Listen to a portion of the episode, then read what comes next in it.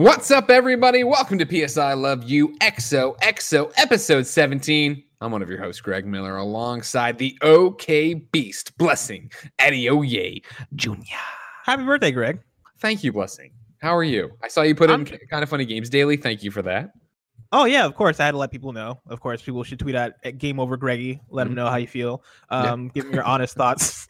all all that good stuff. Comments, related to everything under the video game stuff. exactly. Uh, how how do you spend your birthday so far? Uh, I've been eating. It's been on a nonstop. Oh, Just eating nonstop. It's been What you Jen eating? French toast uh, with homemade whipped cream. That was amazing. She used sourdough bread. Amazing. Uh, I went into Animal Crossing. I said they had a little party for me there. Uh, then when I you, did. when you say they, you're talking My about the bad. NPCs. yeah, my villagers. Yeah, Okay. You know, not. I didn't like- know if actual people through you like an No, actual no, party no, when you started I know that's the thing nowadays. they take you to somebody's houses. I, I went over to Moose's house or whatever. He took care of me. Um, got some stuff from him. Started handing out some cupcakes on my island. No big deal. It's a PlayStation podcast. Uh, played some Deliver Us from the Moon. Of course, we got that coming up uh, Oh. at 104 games ranked. Uh, did we have cool friends with Nick? Then uh, ate a bunch of fried chicken sandwiches and a part of a giant cookie cake that just got delivered. Well, the fried the fried chicken sandwiches were those homemade or were those? No, Uh, no, no, Square order. Pie guys, of course. You know this pizza place. Oh, they make an amazing buffalo chicken sandwich, right? Then Mhm. they've now started a side brand that's just delivery and takeout. Today they're launching it. It's called uh, Hot Hetchies. Hetchies Hot. Hetchies Hot. Uh, and so they sent over a, a sample, a slant, sampling platter here of the fried chicken sandwiches. They're all super hot. They have hot. oh, They have hot Cheetos on them. Andy, you're gonna be excited about that one day. Hot Cheetos on the sandwiches. Very good. Very good. My That name is sounds Kevin, awesome. not Andy. Um, you, you Yeah, got that's any racing the pictures of future, these, or what's up? I'm sorry. man? What's that? What you got that? pictures of these bad boys? I do. If you go Yeah, to I'll twitter.com slash game over Greggy or my stories on I'm Instagram.com slash game over out. Greggy, you can follow my food journey. oh, that means following on Instagram though. You son of a bitch. Are you are you verified? I don't. I am. I am verified. on Oh, you are verified. Yeah, what's your okay. excuse now, you I'm- tough guy, huh? I, I, followed you call on Twitch. You weren't fucking verified on Twitch. You know what I mean? I mean, I just started streaming literally last night, and so far it's been very successful. Greg, Now, if we can put aside all of our differences and our jokes and our guffaws we're doing here, I want to finally Mhm. congratulate you, Blessing, on decorating you. your room. Look at you got you put your little Butterfinger cloud back Oh. there. You finally put something Yeah, up in your room. there. I've been trying to hold on. I've been, What's the I'm other thing on the mantle? Is, is that a stick? It's like oh, the, the yeah, it's like a candle. In case I don't know. Okay. Yeah, it no, was- I know you don't. I know what courtesy- candles for in a bedroom. Don't worry It about came, it. it came courtesy of Kevin's sister when I moved in here. She was Mhm. like, "Hey, you know, just in case there's a smell, just here's a candle." I was like, "Why would there be a smell?" But all right, I'll take it. Um, I still got all these Butterfingers though, you know, that I'm rocking. well, you've been eating a lot because you've been gaming better with Butterfinger, right? So, Exactly. Every time I yeah. eat a Butterfinger, I start gaming better. It's wild, man. it's like double wild. XP in real life. Hashtag, Mhm. hashtag Blessing. gaming better with Butterfinger. What up, I, I think it was in case the last person's room, like the, the smell was still there. oh, But you know what? Do, that do you makes know who the last person that lived in there is? Yes, I, I do. Should I say it? Am I allowed to say it? Yeah, it's fine. Oh yeah, yeah. Cool Greg lived in here before Ain't I no did. bad but also, why would, why would Cool Greg leave a smell? I came in No, here. no, there no, but smell. it's it's not one of those things. It's one of those things like you ever walk into a room and you're like, oh man, it smells like some some you Like know other people. here. Yeah. yeah. It's like how when Blessing moves out and somebody else's moves in, she's gonna give the candle and be like, "If you want to get rid of the Butterfinger smell here, Yeah, you it's like, oh wow, this is a lot of Butterfingers. This somebody this, ate oh, this guy smells like he was gaming better with Butterfinger. here. Ladies and gentlemen, kills. enough about that. We have a giant show for you. First off, we have a Predator Hunting Grounds review. Then we're going to talk about why people want to spoil video games. Then we're going to talk about maybe if we have time, the changes we want to see in PlayStation's biggest franchises. Because this is PS I Love You XOXO, your weekly dose of PlayStation. You get to come here, hang out, me and Blessing talk about PlayStation with you. If you want to be part of it, it's easy. Patreon.com slash kind of funny games. Give us your questions, your comments, your PSN profiles for trophy judgment. Uh, of course, Blessing gave you homework. And let me tell you, turns out you all have a lot of strong opinions about JRPGs. We'll get to those reader mails later. Of course, on patreon.com slash kind of funny games, you can watch us record the show live. But more importantly, on demand, you can get the show ad free along with the exclusive post show we do each and every week. But if you have no bucks to toss our way, it's no big deal. You can head over to youtube.com slash kind of funny games. Please subscribe or podcast services around the globe each and every week. You can get the show there for free. No, obviously, uh, uh, post show. You got to listen to the ads and stuff like that. It's it's a living nightmare, and you should go to Patreon instead. But if you can't, I understand. Uh, speaking of going to Patreon, be like our producers, uh, Mohammed Mohammed, aka Momo, Al Tribesman, the Predator, who, by the way, we are fighting tomorrow in Predator Tuesday, or I guess actually the day this would be posted. Uh, Twitch.tv slash kind of funny games, 2 p.m. It's all of kind of funny versus Al Tribesman in an IllFonic sponsored Predator stream. Uh, James Hastings, uh, Sancho West Gaming, Cody Banks, Trent Berrie, uh, Julian, the gluten free gamer, Joseph O. Youssef, and Scott Radloff. Today we're brought to you by our sponsor, MeUndies, but I'll tell you about that later. For now, Blessing, hit me with the X's and O's. Greg, this last week, a PlayStation exclusive game released to the world. A console exclusive game. That's a good point because it's on it's on PC also. Was, Yeah. was it not published by PlayStation though? It is, yeah, It- okay, so but it just came out on both PC and PlayStation. sure. New Uh, world. Predator Predator Hunting Grounds Right. came out, and we've gotten the chance to play it here at Kind of Funny. Uh, and so we should talk about it. Isn't that right, Greg? We are. We are going to review Predator Hunting Grounds right now, ladies and gentlemen. So before we go any further, let me once again remind you, of course, we have a streaming uh, sponsorship with uh, IllFonic where we've been playing Predator Hunting Grounds. So if you can't, if you feel like you can't trust our review on it, that's understandable. Of course, you know we wouldn't play a game we hate or do anything with that. So you don't have to feel that way. But I understand totally if you want to take all of this with a grain of salt. However, we're going to welcome to the show right now Andy Cortez, Nick Scarpino, the fire team, as I call us, because we're out there chasing predators left. Oh, and we right. were still muted. Sorry, I was still muted. My bad. I was still Greg, Well, look at Nick me. was- He went, ooh, and it was great. You Look, know at me, look what I'm doing right now, Greg. Huh? I'm itching. He's, he's You, itching. got the, you got the He's desire, right? This is what I'm talking about. You know, a game is something special when Nick Scarpino is the one hitting me up, going like, "Hey, we gonna play tonight? What do we? You want to play like eight, nine o'clock? What's going on?" It's true. I have had to have very many convers- awkward conversations with my wife where we're midway through a very good movie on HBO. And in these quarantine times where like very good movies are sparse because we've watched them all by now. Yeah. We were like a good hour and 15 minutes into this new HBO movie called Bad Education with Hugh Jackman. Oh, Hugh Jackman. Really, really good.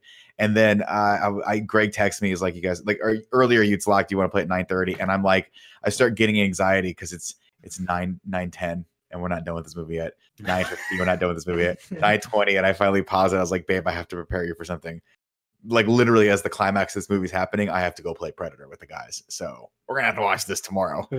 how is she? did- How? Because that's uh, obviously that's a common occurrence in the Miller household. That I'm like, I gotta, I gotta go play, or I'm playing something while something's on TV. Is Dee just being like, "That's okay, honey, go do your thing," or she? Oh not? yeah, she's been super supportive of it. She she totally gets it. Like we're all on. Like normally it would be something that I would tell her ahead of time so that we could prepare because we like spending Saturday and Sunday nights together. yeah. But it's we're in quarantine times, man. Anything goes. So it's like if if I get the if I get the itch and I want to go do something, she's more than happy to have me leave the room for an hour and a half, so she doesn't have to deal with me. Andy Cortez, what is your nutshell opinion here on Predator Hunting Grounds? oh, you're not gonna ask me about my wife, Greg, or like my I'm my sorry. at uh, home relationship, or uh, your wife, the peep back there, how does she feel being left all by her lonesome in the bed? she's very supportive. Very supportive. Uh, I I think the game is like first off, let's just start off with the bad, right? I think the game is is buggy at sometimes. Yeah. I think the game has frame rate issues, um, especially even on PC. Like I have a fairly uh, decent rig. I'm playing on both machines, but I think like the best testament that we can that you can have for a game that yes, we are sponsored by this, but we have played uh, the last two nights for Yeah. about two hours, maybe three hours off Oh, yeah. stream, where I'm not even streaming with you guys. It's just like let's just play. Like I I streamed yesterday. I played on PC, and then I was like, all right, done streaming. Gonna watch the Michael Jordan Last Dance doc, and then I get the text from Greg. Hey, word out there that there's a predator. Who's gonna get this guy? So it's like, all right, I'm in. And I, I think the game just has a great loop because I want to keep Yeah. upgrading my stuff. I want to keep um I like I don't love playing as a predator because I'm really, really bad at it, but I love playing as the soldier. And uh, it's Yeah. just fun getting the XP and leveling up. And yeah, the game is super flawed. And I think there's a lot of little quality of life updates that they can do. But I'm still going to support this game because I want to see those updates actually come through. Um, it's a bummer that you can't get uh we can't do crossplay parties yet, which Yeah. is so uh, the thing I'm worried about that with Greg is I feel like they've been super hush hush about it, so I don't even know if that's in the plans. Why would you need to? You can play it on PlayStation. Everything's great. Yeah, but like you know, I get 90 field, I get my 90 FOV on PC, and I you know I'm Mhm. just a I don't know what sharpshooter. that means. You know what I mean? Sharpshooter. I really want them just to focus on the Vita version personally. But Oh, uh, blessing, what's your first uh, your first uh, impression of uh, Hunting Grounds? I've been having a lot of fun with it. I've been really enjoying it.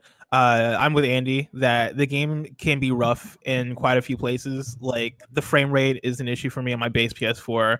Um, I there there have been glitches, like a lot of glitches. There's a specific glitch where um, if you're there are there's this thing called Veritanium.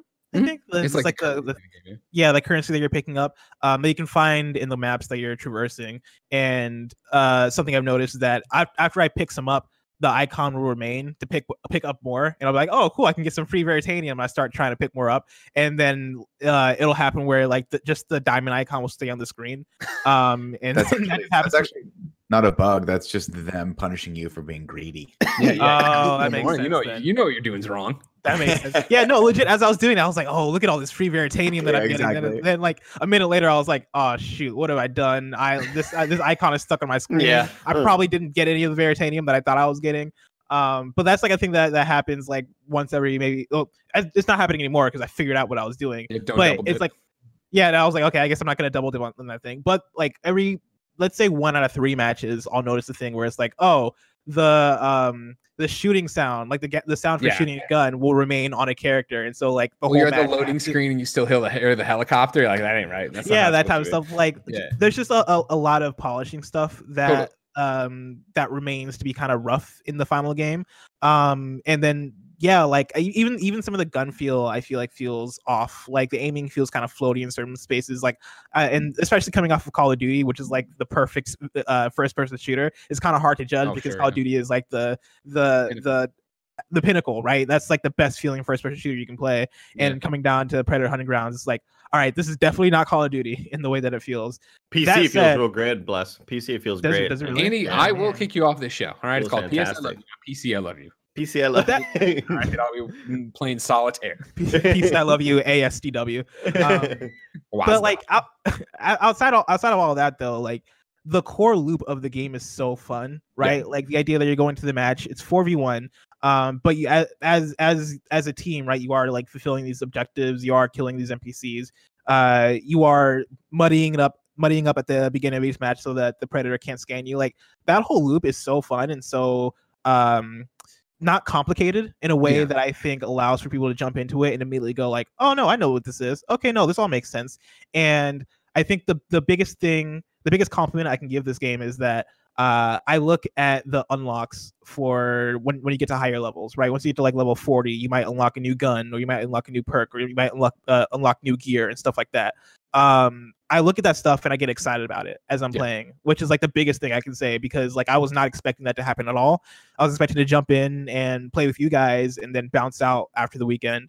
But Sure. I got to like level 40 something and I'm like looking at some of the weapons that the predator has and I'm like, oh man, I really want that bow and arrow, or I really want that uh like the staff that he has. Like, Yeah. you know, I, I think I they have a the combi stick, yeah, they have like a special a special thing here that I think, you know, after some updates, after some polishing up, I think could Yeah. even end up being something that lasts a long time. But even what they have here, I think is really good. Or at least really fun. Yeah, well, exactly. You nail it, right? I mean, my, you know, uh, to kicking off the conversation, top level thoughts are, yeah, like I, I'm so pleasantly surprised with the game because, of course, this is from IllFonic, the developer who did Friday the Thirteenth. Everybody remembers I loved Friday the Thirteenth, which was a similar asymmetrical uh, multiplayer, more uh, people versus Jason than this. Again, this is four fire team members versus the one predator, right? Um, but knowing that and knowing how bad Friday the 13th launch was and knowing how rough Predators beta was when people were waiting 20 minutes for matchmaking, all these different stuff, it was coming into this like, all right, I'm super excited for this because of the pedigree of it, the kind of game it is, and I know what I'm getting into, but am I going to get an improved IllFonic experience or am I going to get something similar to Friday 13th? And so uh, when they launched it at nine o'clock on Thursday, it was initially like it seemed like really big shades of Friday Thirteenth, where it was people on Twitter being like, "I'm waiting 30 minutes for a match and I can't get in." Da, da, da. I thought IllFonic's response to it of having both tweets up, forum posts up, and then putting it into the game that we're aware of it, we're working on it, kind of thing, was really helpful. And by the time we got in on Friday for our thing, it was already better. Let alone private matchmaking. Solving, I mean, my number one problem with Friday Thirteenth was if you and if all of us wanted to play together and we went into a private thing, we didn't earn XP. So it was like there was all these unlocks for Jason and the counselors and all these things, but we weren't actually moving towards it. We were wasting our time. Whereas with Predator Hunting Grounds, they're like, fuck it, who cares? It's all for the most part kind of cosmetic. You get new weapons, you do stuff. But if you just want to play your friends, you can be rewarded the same way. And so that's what's interesting about this and watching people's reactions to it is that everything we've just said is true. I, I believe, right? The game is rough around the edges for sure. You were talking about those glitches. I had the glitch where uh, I gave myself my first aid injection and pulled it out, and then I couldn't switch back to my weapon. So I was just running around with a syringe. So I, they, I was playing with kind of funny best friends. They're like, uh, "Go stand by the the barrel. We'll blow up the barrel, and then we'll revive you." And they did. And I had the gun. And then when I went to the syringe, it happened again. I was like, "Motherfucker!" Like, Uh, there's lots of stuff like that. There's little things like that. You know, um, when we went and demoed it and did the preview session down at PlayStation, uh, they were explaining to us, you know, like the the AI that's in there, that's the NPCs that are running around shooting you, the gorillas or whatever.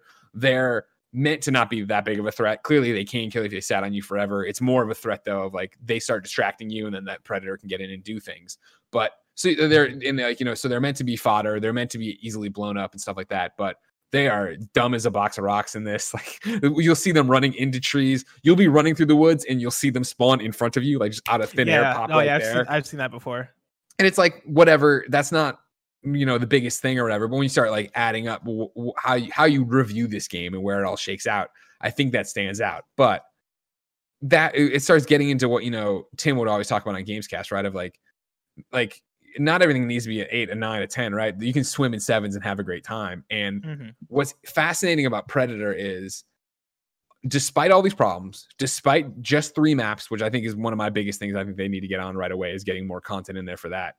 It's just so much fun to fucking play. And Yeah. the more we all play it, the more I see it start going and get not high level gameplay, but like actually using the tools of the predator and using the more advanced options and weapons and uh, uh, distractions.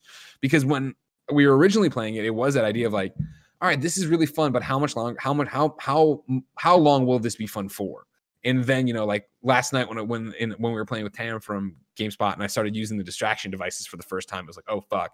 Then we were then you know you can go into public matchmaking as a fire team. So it was us four playing, and we went in and just started matching with random predators and seeing a predator who's really good at using the bear traps. You start going like, fuck, there actually is uh not a it, it's simple to get into like we were talking about but more difficult to master and so it's this Yeah. really interesting concoction I think Yeah, it's like- why I like I, I enjoy this a lot more than Friday the Thirteenth because I I didn't have fun being a counselor in that game. Like I I just felt like I was always back up against the wall, and that's what the game's supposed to make you feel. yeah But I love the idea of I mean even last night it was great having those private matches, but I thought it was so much fun uh before Bless joined and then when Tam left, where it was Yeah.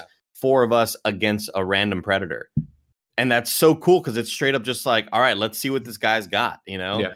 and Man. you uh, you enter this world and some of them suck some of them are like us and we're still learning about you know the predators mechanics and what's the best uh, route to take or you could be like nick just be on the ground as the predator All right. Why don't you tell the story? I to Nick? tell you, I I really want to tell the story. I have to tell this story. It totally has nothing to do with reviewing the game but we're all it's it's me tam bless and greg and we're all walking and nick is the predator and Nick always has trouble finding us, and we're talking about like where could he be? Like I wonder where he is. And I straight up just walk out of a like a bushes or whatever, and just in the middle of dirt, looking up at a tree. Is Nick is the predator, not in camo or anything like that, just standing there. And I go, oh, he's right here. And Nick goes, oh shit, and Nick runs away. and it was just like the funniest moment. But well, yeah, you say that that doesn't have something to do with reviewing the game. I think it really does. Is that yeah, yeah. we have these moments that are like we're again. I, I'm gonna keep drumming on it because I think it's my biggest disappointment. Is I, I'm surprised with the mission variety of. All right, get the pigs. All right, find the drugs. Get these idols. Whatever. All the mission stuff you're doing as the uh, fire team, because the idea is it's like Predator One, where you're on a mission and then the Predator shows up. You're like, what the fuck is this? All the missions you're doing there are you know go get this go get this thing defend this thing go over there and do this thing. They're multi-part. And though i thought those were what would feel repetitive. But now playing it uh since really hard i mean i'm level 64 now 65 since launch it's more the it's just the same three environments which are the same fights Yeah. keep happening i feel in the same spots And, they, I- and I couldn't tell you like what the different maps were. Like the maps all look the same to the point where it's like, like it, they could have just had one large map and it probably Yeah. wouldn't have made wouldn't have made a difference. And so, but even that said, and that being the visual thing, I was it- early on when I, you know, because I feel like we put it down and I kind of think a little bit about it critically or can go to bed or go do whatever I have to do. And it was that thing of like, all right, well, am I going to burn out on that? But even us playing, you know, multiple hours for three or four nights in a row here. I feel like each one of the games was different, and it would be that oh, I'm gonna try a different loadout with my guy, my uh, fire team member. Or, I'm gonna do something different as the predator, and like we're running into different scenarios. And there is there are those moments that, like right now, as the predator starts to click for me. Like I'm not good with the predator. I think I'm maybe in the group one of the better predators, but like I'm getting there where it's all starting to kind of make sense and how I should do this and what I should do here. But on top of that, those moments that you always have, Andy, where we're in there, the predator drops down, maybe he knocks out one of us, but then when we get him on the run and you take off, you're like, I'm hunting, I'm going. And like there's the like run, yeah. this it's the game turns and it's this new excitement to it of like, fuck, we're gonna get this guy. Yeah. Yeah. Well, that's the, that's part of what I think they nailed is that I- if you have four, excuse me, four squad people that know how to play the game and understand that, and you're you're stronger as a group than you are as an individual. It then becomes very hard on the predator because like that Yeah. that balance between like being the predator and being like, all right, how do I take out these four people? Um, when when you know against one person you're super strong, but then against like three or more, it's difficult to really try and take somebody down because you're tr- if you're if you're caught like slicing at somebody, say you're doing like melee combat as the predator, right? Like somebody else could see you doing that and then immediately try to try to take chunks out of your health uh, by shooting at you. Um, that balance between that back and forth between the predator and the fire team, I think, is really good, and it's Yeah. like it's it's surprisingly well balanced. You don't feel overpowered as the predator, And see, but also the at the same is time you're scared as the fire team a little bit. here Monday afternoon as we record, right? I would say that it's good and it's balanced between the two, right? But I remember on both starting the game and then when we were deeper into the game, feeling different about it. Where in the beginning it seemed like Predator was OP, right? When he could just get down and kill us real fast. Then it felt like we turned a corner of like, well, wait, if we're always together, the Predator is just going to get owned when he comes down. And now that we all feel a little bit more confident with Predator or using different weapons, devices, or whatever, now it feels like again we're back to this more. yeah, it's like it sways back and forth of like, all right, cool, they're sticking together. How do I then take that apart as I'm leveling up and unlocking more equipment as the predator? Like, what can I use? And like that combi Yeah. stick comes into play because that's like a later, a later level unlockable. But even that, And- right? When we when we came into the weekend or like Saturday being like that stick's unbeatable, it's a cheat. Then Andy really got good at parrying, and I was like, fuck, Yeah. no, you can't use that. Yeah, that's what Yeah. I was gonna say. The, the the game initially is deceiving, uh, deceivingly simple. Like where you look at, you're like, this is way too way too simple for to keep me uh, engaged for this long. But then this, as the mm-hmm. strategy comes in and the strategy starts to evolve as people get better, that's where I think really the meat of this game is. That's why it's so much fun. There was a moment yesterday where because I looked at loading one of those bear traps into my loadout for for my main predator, and I was like, I just don't see how that's going to be useful. Like Yeah, usually like looking back in my eh, just the limited experience of how many combat situations we got into we're usually in the open like smartly our our mm-hmm. strike team usually knows how to just kind of stay back to back in the open and make sure we can see him coming from different directions. But there was one moment yesterday where three of us ran into a room like idiots to do a, mm-hmm. an objective and i looked over and i saw a bear trap just hit the one and only entrance yeah. to the room and i'm like oh shit like if I anyone steps out of that, they're gonna get caught, and this guy's just gonna pick us apart. And that was the guy that just murdered us. Well, that's if you remember, unceremoniously. in back to the thing, like that was us versus a random predator online, right? Yeah. So to like, as Like, I, I I think I figured kind of said it, but like you can enter in obviously if you want to play as predator uh, strike team person. If you're like us, you can get a team, a four person strike team together, and then just match up randomly against predators, like we were doing. Private matches, you can assign roles, do whatever you want. But that was the same predator, right? Who, yeah, was using different tools, and then on top of that, when we did kill him in that room, he ran and put his face to the wall, so we couldn't shoot the mask off his face. Yeah. to use his bomb. And So then he me and Blessing just and he had a bear trap, and it was like, "Fuck, this guy thought through with like his suicide plan here." and then me, me and Blessing just had to hold hands as we were dying on the floor as we heard Greg laughing and running away. Yeah. Typical. I Um, uh, I I think the main question I keep hearing is like, is this game fun to play without friends? Yep. Um, and I think the jury's still out for me because the only times I've popped in to play, uh, I've only played off. Let's see here. I've only played without friends on PC. Um, and, and that was just to level. You're already upset because you're playing on PC. So No, no, no. I mean, you know, my aim's so much better. and I'm just uh, absolutely, I'm just an absolute murderer on that platform. But I got out of the shower and I was like, I want to level up. So that's where I started playing off stream, and that's where we encountered the one dude who was just like, this guy was all about it. This guy was just calling the shots, just like, if you hear that kitty purring up in the trees, you let me know. Like this guy was just super on it. But I had um, that was mostly mostly just for leveling uh purposes, right? Just I'm gonna play without friends, but I just it's because I want to keep I want to get this scope for my sniper or whatever. But um I think if you play at least with one friend, you don't need a full squad, but if you and one friend just team Yeah. up Yeah. and knowing that you're going to be playing uh, a random uh, person online playing as the predator, I think there's such a thrill in that. Like I that knowing that this guy is out there trying to fucking eat your lunch, dude, and you're doing everything you can, and maybe you make new friends with these two other randoms in your squad or whatever. But I, I, think the jury's still out for me whether I would have a blast playing this offline. You know, where I'm not giggling with you guys. You know, the, the way I was saying it right is like I only did uh, night one, I or I guess night one and into the day two. I played a couple by myself and I enjoyed it, but that was learning the mechanics of it, and I was playing as just a soldier on or whatever. The way when people were asking me, I was telling them, I think it'd be, I think you could have fun if that's what you want to do, but it hits different with friends. Like it definitely is a game that, yeah, like we were talking before we started recording, are we playing tonight? And you guys have edits to do and other things going on. I guess technically it's my birthday dinner with my wife too, but whatever. Uh, it is that idea that if you aren't down to do it, then I probably wouldn't just. I, I don't know if I I wouldn't randomly jump on, and I think that is at this point the fun of it because it is a game that we haven't talked about too many mechanics of it, but like when you are the fire team, you need to listen for the predator, you need to look for his laser, you need to see his thing over there, ping him, So you- ping him, yeah. and call him out and all that. and so you need to be communicating with one another. And I would imagine as the days go by and the more casual people drop off that we're just looky loos or whatever, and you get people who are actually into it, you're going to run into those squads. But then again, yeah, I don't want to be in a squad to be like the weak link and everybody's like, oh god, this guy sucks kind of thing. Whereas with us, it is that great feeling of you know even right now where when we were playing night one.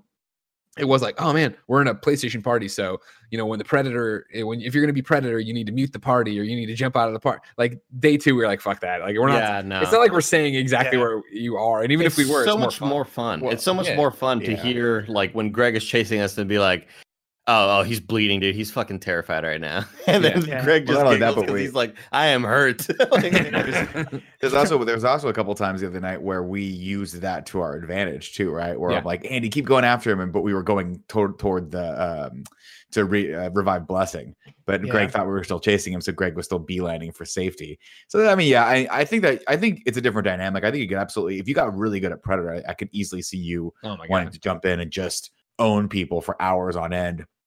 And I did. I played a couple matches by myself to level up as well. It was fine, but you definitely feel like you're you're you're on an island by yourself, and you don't get that level of coordination unless you're chatting with people. So I mean, I I just think the, the, the last three days of playing this has been some of the fun I've, I've ever had playing online stuff with people. So I look forward to tomorrow's stream. Where we're gonna just own Al Tribesman. do you Oh, think? yeah. How long do you think it lasts? Because that was the thing is I, I you know I I would been I had been stoked since obviously the announcement of it, but getting closer I was like, oh yeah, cool. I want that Friday Thirteenth Five again, and playing it Friday on stream, and when we ended it, it was like fuck, I want to keep going, and when we mm-hmm. did that night, and then Saturday was the same thing of like, you know, doing all my errands in the morning, and then being like, I'm gonna play till the end of it, and I when I came to bed Saturday night, I al- almost told Jen like, I think my fever broke. Like I'm to the point now that I feel like, and I, I still want to play the game, but I feel like I can play other things. And then when we all actually coordinate, like, oh, do you want to do it tonight? Sure. Then I'll go back and play. But I don't know if Mhm. I'm like, Yeah. I gotta, I gotta, I gotta, See, fuck, I'm- fuck, I gotta play right now. the, the thing that worries me is I am already in my 40s in terms of in terms of my level, not my age, um, because I'm in my 20s. But Yeah, like okay. in, in, in in terms of how how far along I am in the, in the game. Sorry, Nick. Um, Old. In terms of how far I am in the game, right? I feel like I've made a lot of progress in terms of in terms of my leveling up, um, faster than I would in other games. To the point where I'm like, yeah, I almost have like all like the vital things unlocked in terms of weapons and all that stuff and perks. yeah. once I hit that point where everything's unlocked, am I really gonna still feel as motivated? Uh, that's like my one big worry. Uh, but aside from that, like I, I I could see myself playing this game in the context of like us playing it as a group or me playing it with friends Yeah. for a while, especially given that like not many other games are coming out at this point. Sure. Um, there we do have dates now for Last of Us and Ghost of Tsushima, but those are like June and July. Um, and so like I, until then, I can see myself honestly playing this game if my friends keep playing. If everybody drops off at the same time, then that might be another story. Because yeah, I'm not playing this game uh with randos as much. I was playing it a little bit yesterday and the day before, but it's definitely for me not as fun playing with rando than ra- playing with 100%. randos as it is playing with friends. Yeah, see, for me, the leveling is the opposite, though. I, I'm glad I leveled up fast because my big barrier to entry for any of these games like this is that I jump in and everyone's level 64 and I'm level two. And that's not, it's not, I don't feel like I'm adding to the group. I feel like I'm dragging everyone down. And I also don't understand the strategy of it. So I feel like getting up to, I think I'm level 50 right now. I have every weapon I possibly could need to just be able to be a productive member of the team and try to figure out deeper and deeper strategy and different deeper ways to to take on these predators. And so I think like for me, it's it's important to have all the tools that I need right off the get go. And I they did a really good job of incentivizing me to, to play this weekend with the double XP and all that stuff. Yeah. Um, and so now that I'm leveled up, I I'm like, yeah, now I want to keep it up. It's like you've been to the gym for the last three weeks, you're feeling good, you can run, and you're like, now I want to now I want to keep it up. I want to stretch those legs and see how far we can go with it. Plus, I think I'm only scratching the surface at how to be predator. And, and that's the thing, right? I started like messing with, you know, you can have different loadouts or whatever. And so I still have my fifth one, I think, locked or sixth one locked or right. whatever. So putting them in and mixing and matching weapons, like when I was like, oh, I unlocked the Berserker class for Predator. Let's try this out. And I went in there, I'm like, you got, you're like, how was it? And I was like, it, it was way different. And I didn't have the right loadout of weapons. Like I, I, I do, I'm with you that I, I, like how fast I was able to unlock so much of it. There's still stuff I'm still striving for. Uh, you have your own levels you play through. Uh, yeah, there was double XP if you hit the square button for the the deluxe edition or whatever, which is the yeah. $60 version of the game versus the regular base game, which is 40.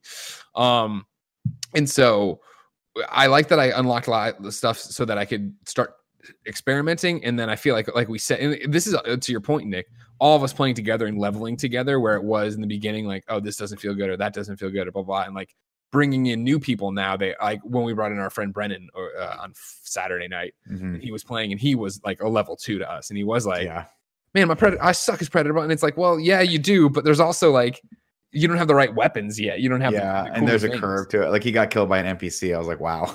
yeah. Remember, I was like, who killed him? No, we got the code because an NPC just walked up and put one in his, the back of his head. Um, uh, no, I, but I mean, like, oh, sorry, go ahead. No, I was just gonna say, I think like uh, in terms of staying power, I'm always kind of weird when it comes to games where it, uh, the quality of the game could be absolute shit or it could be the best game ever, and staying power doesn't that doesn't matter to me because sometimes I just stop playing a game because I'm just not in that mood anymore, you know. Yeah. Um, but I think if the game, it, it, I think a lot of it comes down to if you all keep, if my friends keep playing it, and if there are enticing enough um cosmetics that keep popping up, if there are added weapons, the levels like I'm fine with the level. Like I, I don't really have an issue with the variety in the three levels. I do think they they look kind of samey, but now I know that one of them has like these Mayan temples, another yeah. one has these big oil drums, and another one. it's like Jungle has... Temple, the water one, and then the train yard. Yeah, those are the uh, three. And I, if, if I can real quick, they feel big when you started i felt like when we were running around but i think all the not all but most mission objectives have the same kind of choke points because like train yard it's like all right cool run to the place with the giant the train yard with yeah. the tin roofs and whatever and right. i know that from one of those sides i'll see you guys coming yeah and but but i think yeah if the game keeps uh if they keep releasing enticing weapons and cosmetics yeah. that would give me more of a reason to keep popping back in and level with you guys uh because i just think you know this movie uh, this game is like a, a, hollywood blockbuster. Like it's like it's popcorn. It, it's junk food. It's not i wouldn't say a great game but i'm still having a blast with it. Like I, I, think if they can keep introducing cool uh, items to unlock as well as fixing all these little issues that we have more quality of life stuff um and yeah if if they if they introduce crossplay like true crossplay parties and stuff because to to uh, I just want to explain it for people. You cannot create a party. I can I'll, me on PC cannot create a party with you guys on PS4, but there are tons of times where you just start a random game and you'll see PC and PS4 players. Yeah, there's so, cross-play. There's just not cross-party. There's cross-play matchmaking, but there's no cross-play like party uh System. creating. Yeah, that, it's kind of a bummer. I will uh, I will keep playing until I get nasty with the plasma caster. I hit. I got one kill with it on my last round. This is the pistol, blessing. right? The Predator's pistol. No, the, the uh, I'm thinking the shoulder. Oh, the shoulder, the shoulder cannon. Okay. Yeah, that's the first guy. It's the first weapon you start off with. It's obviously that, and the uh the claws that it has are are the base things that the Predators always had since the '87 movie. Yeah. And uh, I'm like, oh, this is so cool, and I was so disappointed by how hard it was to kill with that yeah. until I realized that if I could draw people out, if I was sat on a branch and let people come to me to get a better shot at me, it would give me time to, to charge it up. And Blessing came running out, and I just heard him go, Oh, I see him, I see him, I got him. And then I let it go, and he goes, Oh, he got him. and I was like, Yes. So just like, I, I, don't know. I think that I think there's a surprising amount of depth in the game, uh, especially when you're playing as the Predator. And I think that strategy is going to keep me interested for a while. Yeah. I can I, I definitely want to keep playing. Uh, you know, it's I think I don't think it's as egregious as Friday the Thirteenth, but it's one of those like somebody asked me uh, on Twitter over the weekend, like, "Are you planning to platinum it?" And I was like, I always say like I'll try to make, and I looked at the thing that's like get a thousand claims as Predator or whatever. I'm like, oh fuck you guys, come on. like maybe if I, you know, we never stop playing or whatever. But even then, it's it's such a weird. It's it's awesome how I think everything we said about all the cons of the game are true, right? Like it's rough around this edge. What about the maps? Yada yada yada.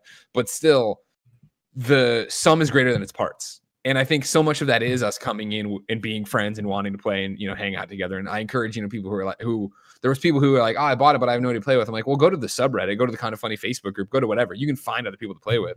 Like there's something to that, and that makes it special. Even though the game, like we are saying, it's not great. It's not Yeah. an amazing game. I it's something honest- to get and have fun. honestly the thing that it, that that like is going for the game for me is the fact that it's fun like everything like if you if you take apart the game and look at its like individual details of it i'm like this doesn't real like a lot of this just doesn't work like the game doesn't look pretty like Yeah. the the uh mechanically like it feels so rough to play in some at, at some points and yeah like it's super glitchy and i wish there was more features and all all these different things but at the core of it it's a really fun experience. It makes for really fun gameplay moments. Like like ones that we ones that we've talked about on this podcast already right? Andy's saying andy talked about how like we came across nick just chilling looking up at the sun one time right? That uh, the point where nick uh, saw me uh, come out and he shot me with this thing like there's so many of those moments that i feel like you can, you, we can extrapolate from any match we play in this game that Yeah. makes this game fun and memorable in a way that like you said is it's the it's greater than the sum of its parts um even though like its parts do feel individually kind of like very rough in a lot Sure. of places Yeah, yeah. Okay. Any closing thoughts, anybody? Al, Y'all we're play coming for you. tonight? We're Oh, coming, we're for you. Al Al. Tribesman. I'll probably of play course I tonight. Can. Yeah, all right. Let's get, let's get Layton on a game and do some editing. You have an and edit to do do, it. Nick. I Come on, know, man. bro. I Curious about the minutes, know. though. when is We when gotta is there, KFA? That's not like kind of funny's Wednesday. honor, you know. Get out I there. know, but we have so many things doing to doing tomorrow, but we'll see. Maybe I can just burn it out. Don't you want to get? I'm on at like nine. I'll be done by then. I- have to I do like that too, by the way, movie, like- bro. One of the things worth pointing out, uh, we were talking about uh, the v- vibranium or whatever the hell it is for unlocking stuff. You get, yeah, thank you. You get rewarded with it or whatever, and then you come out and there's loot boxes that you spent, you know, you drop on and you get or whatever. But like they aren't, you can't buy unless I have missed it. You can't buy with real uh, game. You can't buy with real money that stuff. The in-game currency. It's just in-game. It's just unlocking cosmetic stuff. It's just like new paint jobs and face paints and everything like that. Like I feel like that's the way to do that kind of stuff. Where I'm like incentivized, and also when I come out, I'm like excited that I have the loot drop or the loot chest. Right? I'm like, oh, pop in there and see what's in there. I digress. Nick, Andy, thank you so Digressed. much for joining us. Thanks for having us. No problem. Andy, I guys. know you have a PC podcast to go to right now and talk about the new generations of space bars. We're, And talk- we're talking about Valorant and COD Warzone updates. Oh my god, I'm so bored already. You know what I mean? All right, bye guys. Bye, everyone. And then there were two, kind of. There it is. Kevin, what do you need from me? Uh, There's give a me million two of me. seconds. I know it's just ca- it's a Whoa. blessing. Brrr. Uh, thank you all for listening. Again, as I said, remember for transparency, uh, IllFonic has sponsored us to stream Predator, so not the review and not our tweets and not our praise of it or whatever. And that was, was, that was the, the, my favorite thing is like I know that I was the Friday the Thirteenth guy, and so I remember what it was like trying to drag everybody to stream that, and then nobody wanting to play with me after. So Oh, on yeah. Friday when we were streaming it, and literally even Tim was having fun, I was like, "Fuck, this is awesome! This is what it could have been like forever." Finally, friends. Blessing. What's Greg. number two on the X's and O's? Why do people spoil games, Greg? These fuckers. These idiots. And also, what does The Last of Us 2 and uh, Ghost of Tsushima's release date tell us about the PS5? Uh, these are being lumped into one because they all feed in together. Um, but yeah, we got The Last of Us Part 2 and Ghost of Tsushima, the new release dates. They announced them today as of the time we're recording. Um, let's see, Last of Us Part 2 will arrive on June 19th, uh, whereas Ghost of Tsushima will be delayed until July 17th. So we got the dates. Um, You I'm gonna pull. dates. One, or you, you, you want? Are we putting it all together? You want to handle this right here because that's a month apart for two big first party let's, games. let's let's let's let's touch on this one first. So yeah, we got the dates. Uh, I'm I'm happy with those dates. Like this is honestly like part of me part of me was al- already like resigned to the fact that Last of Us is going to be a PS5 launch title. You know, I was I was already like that is going to happen. Like the indefinite thing, you know, that, Yeah. that's already that's that's already let us know. Um, the the fact that we're going to get the Last of Us Part Two in June, I think is especially good news coming off of the the story leak. Um, I think that that's like the big thing right now. Where um, well, Just- actually, I'll just get in. Yeah, bring that in. Let's just, I'm up. sorry, everyone. I'm so Let's talk excited to talk to my friend Blessing. Yeah. So uh last uh Naughty Dog on Twitter tweeted this message out today just to give people context, right? Uh this tweet comes from Naughty Dog. They did like the screenshot of the Notes app thing. Uh not literally the Notes app, but same kind of spirit. text. Uh, they- they say, We know the last few days have been incredibly difficult for you. We feel the same. It's disappointing to see the release and sharing of pre release footage from development. Do your best to avoid spoilers, and we ask that you don't spoil it for others. The Last of Us Part 2 will be in your hands soon. No matter what you see and hear, the final experience will be worth it. Naughty Dog. And this is, of course, coming off of uh, yesterday. There were a bunch of Last of Us Part 2 story narrative leaks that people have like tons of ideas on where they came from, but I think the prevailing theory is that there was a disgruntled Naughty Dog employee that decided to uh, leak a bunch of the story details of the game. Um, huge, huge spoilers that are out there. So protect yourself, protect your eyes, mute all the words that you that you need to if you want to stay unspoiled. Um, but Have Greg, with all this, spoiled yet? yes, like I mean, I, I already knew it was gonna happen, and so it was one of those things where I was like, like last night as I saw everything kind of happening, I was like, it's gonna like What are you we gonna host a PlayStation podcast, Yeah. right? We I we host kind of funny games daily every every single day, and people love to come and troll and like you're wrong or whatever. And so like today and you're wrong, there was like a bunch of people being like or just dropping spoilers, and it's one of those things where I was like, yeah, gonna happen. Yeah, And so that was my yes, I thing. have been spoiled. I when it when it broke, I got a bunch of DMs from people being like, "Mute all the," no-" and I'm like, "That's not gonna work. Like that's not how Yeah. things get spoiled." And sure enough, shit today, like I was just in my feed looking at birthday messages, and there's a screenshot with text over it, so it's like it wouldn't even be like, "Yeah, cool." Yeah. Whatever. And You so know what I mean? What are you gonna do? Yeah. But yeah, the, so coming off of that leak, the release date is very good news. Uh, because people Do you think they're related? Because I saw this as well that people were like, they they must have today decided to over the weekend this happens. They're like, Naughty Dog hits that PlayStation, like, what the fuck? Let's just go, let's get it out, and this is the date they pick. I I don't think they're related, but I we talked about this a little bit today, me and Tim. Um, I don't I don't think they came up with this release date based off of the leaks because these are big big ships to steer, right? Like of course. if The Last of Us Part Two was planned as like a, any sort of PS5 you know launch title, which I think those discussions probably happened. Um, you know, a, a story leak isn't the thing that's going to uh turn that around at least this quickly. Like the fact that the leaks ha- leaks happened last night and this announcement is coming this morning. I don't think that's a ship that gets turned that quick. Yeah. Um, but I could see the case of like, you know, they came they they they came down to these dates for Last of Us and Ghost of Tsushima, and maybe they were going to announce them later this week, but they decided to announce them today Yeah, um, because you, you put people at ease um, a bit with that. I could see that being the case, but I don't think the dates are the dates because of the Last was leak. Yeah, I think I, I think the timing is interesting because I do think it's good news. Let's get out there and try to bury this bad news before it can get even further, right? Because it is that thing we all get so wrapped up in. Oh my gosh, this is happening right now. It's being spoiled for everybody. Blah blah. Like it's being spoiled for what? Maybe ten percent of the audience that's gonna, and, and that's maybe. I bet it's. I bet it's a single Not even. point. Yeah. Exactly. I mean, like it, we always want to think that everybody is on Twitter, the Reddits, the listening to every video game podcast. They're not. We're just very vocal, so it seems like we're this huge uh, majority when in fact we are the minority of the people who are going to pick this up and play this and not have any idea that the last this the cutscenes have leaked and this got put out and yada yada yada. And so I think yeah, you start putting good news out there. You try to fill it out that way and then taper it off as fast as possible. yeah. Um, but yeah, how do how do you feel about the release dates for both Ghost and Last of Us? I'm surprised they're on top of each other that way. You know what I mean? Less than a month, but pretty much one month is an interesting drop because I felt, you know, when all this happened in, you know, we start throwing around our clearly off base, nobody understands business uh, ideas. I was pretty much like, oh, it's got, Last of Us has got to come out with the PS5 now. Like that just Mhm. makes sense if you're going to push past it. But instead, you- for the delay to just be a couple weeks from its May date, right? Like, Do you think those conversations happen? Because I think that must have been it, right? Like you come out uh, about a month ago, right, and you say that like, hey, play, uh, we're we're delaying Last Us Part Two indefinitely, along with Iron Man VR, which we also need to talk about. where the Um, hell's that at? Come on. Yeah, because um, but like you you come out and you say that you're delaying both those games indefinitely. I figure you make that decision based off the fact that the world's on fire and Yep. you like You you, you see that pipeline issues are happening and you want to make sure that you keep people informed because these things are kind of imminent and so you delay both of them. I imagine you do that and I imagine over the last few weeks, I guess over the last month, right, they've been having those conversations of like, all right, how do we deal with this? Do we push the PS5? Do we just keep it um it, do we just move it up to june like how's the pipeline looking i'm sure they keep an ear to like you know see how things shift see if they can uh if, if things come back to somewhat normalcy by June, not normalcy is in like work from home is, is over, but normalcy Yeah. in terms of the production pipeline. Can. Amazon get you your packages on time? yeah, and can we like print discs and do all that stuff? Will GameStop be open on June 19th? yeah, and I'm, I'm sure that's what it mostly ca- came down to. Um, but yeah, like I don't know, this this date seems to be coming off of off of that, right? Like, and Yeah. part part of me part of me wants to think that they weighed the numbers and the weighed the benefits and I guess the, the the negatives of coming out with the PS5, and this just turned out to be the the better scenario for them.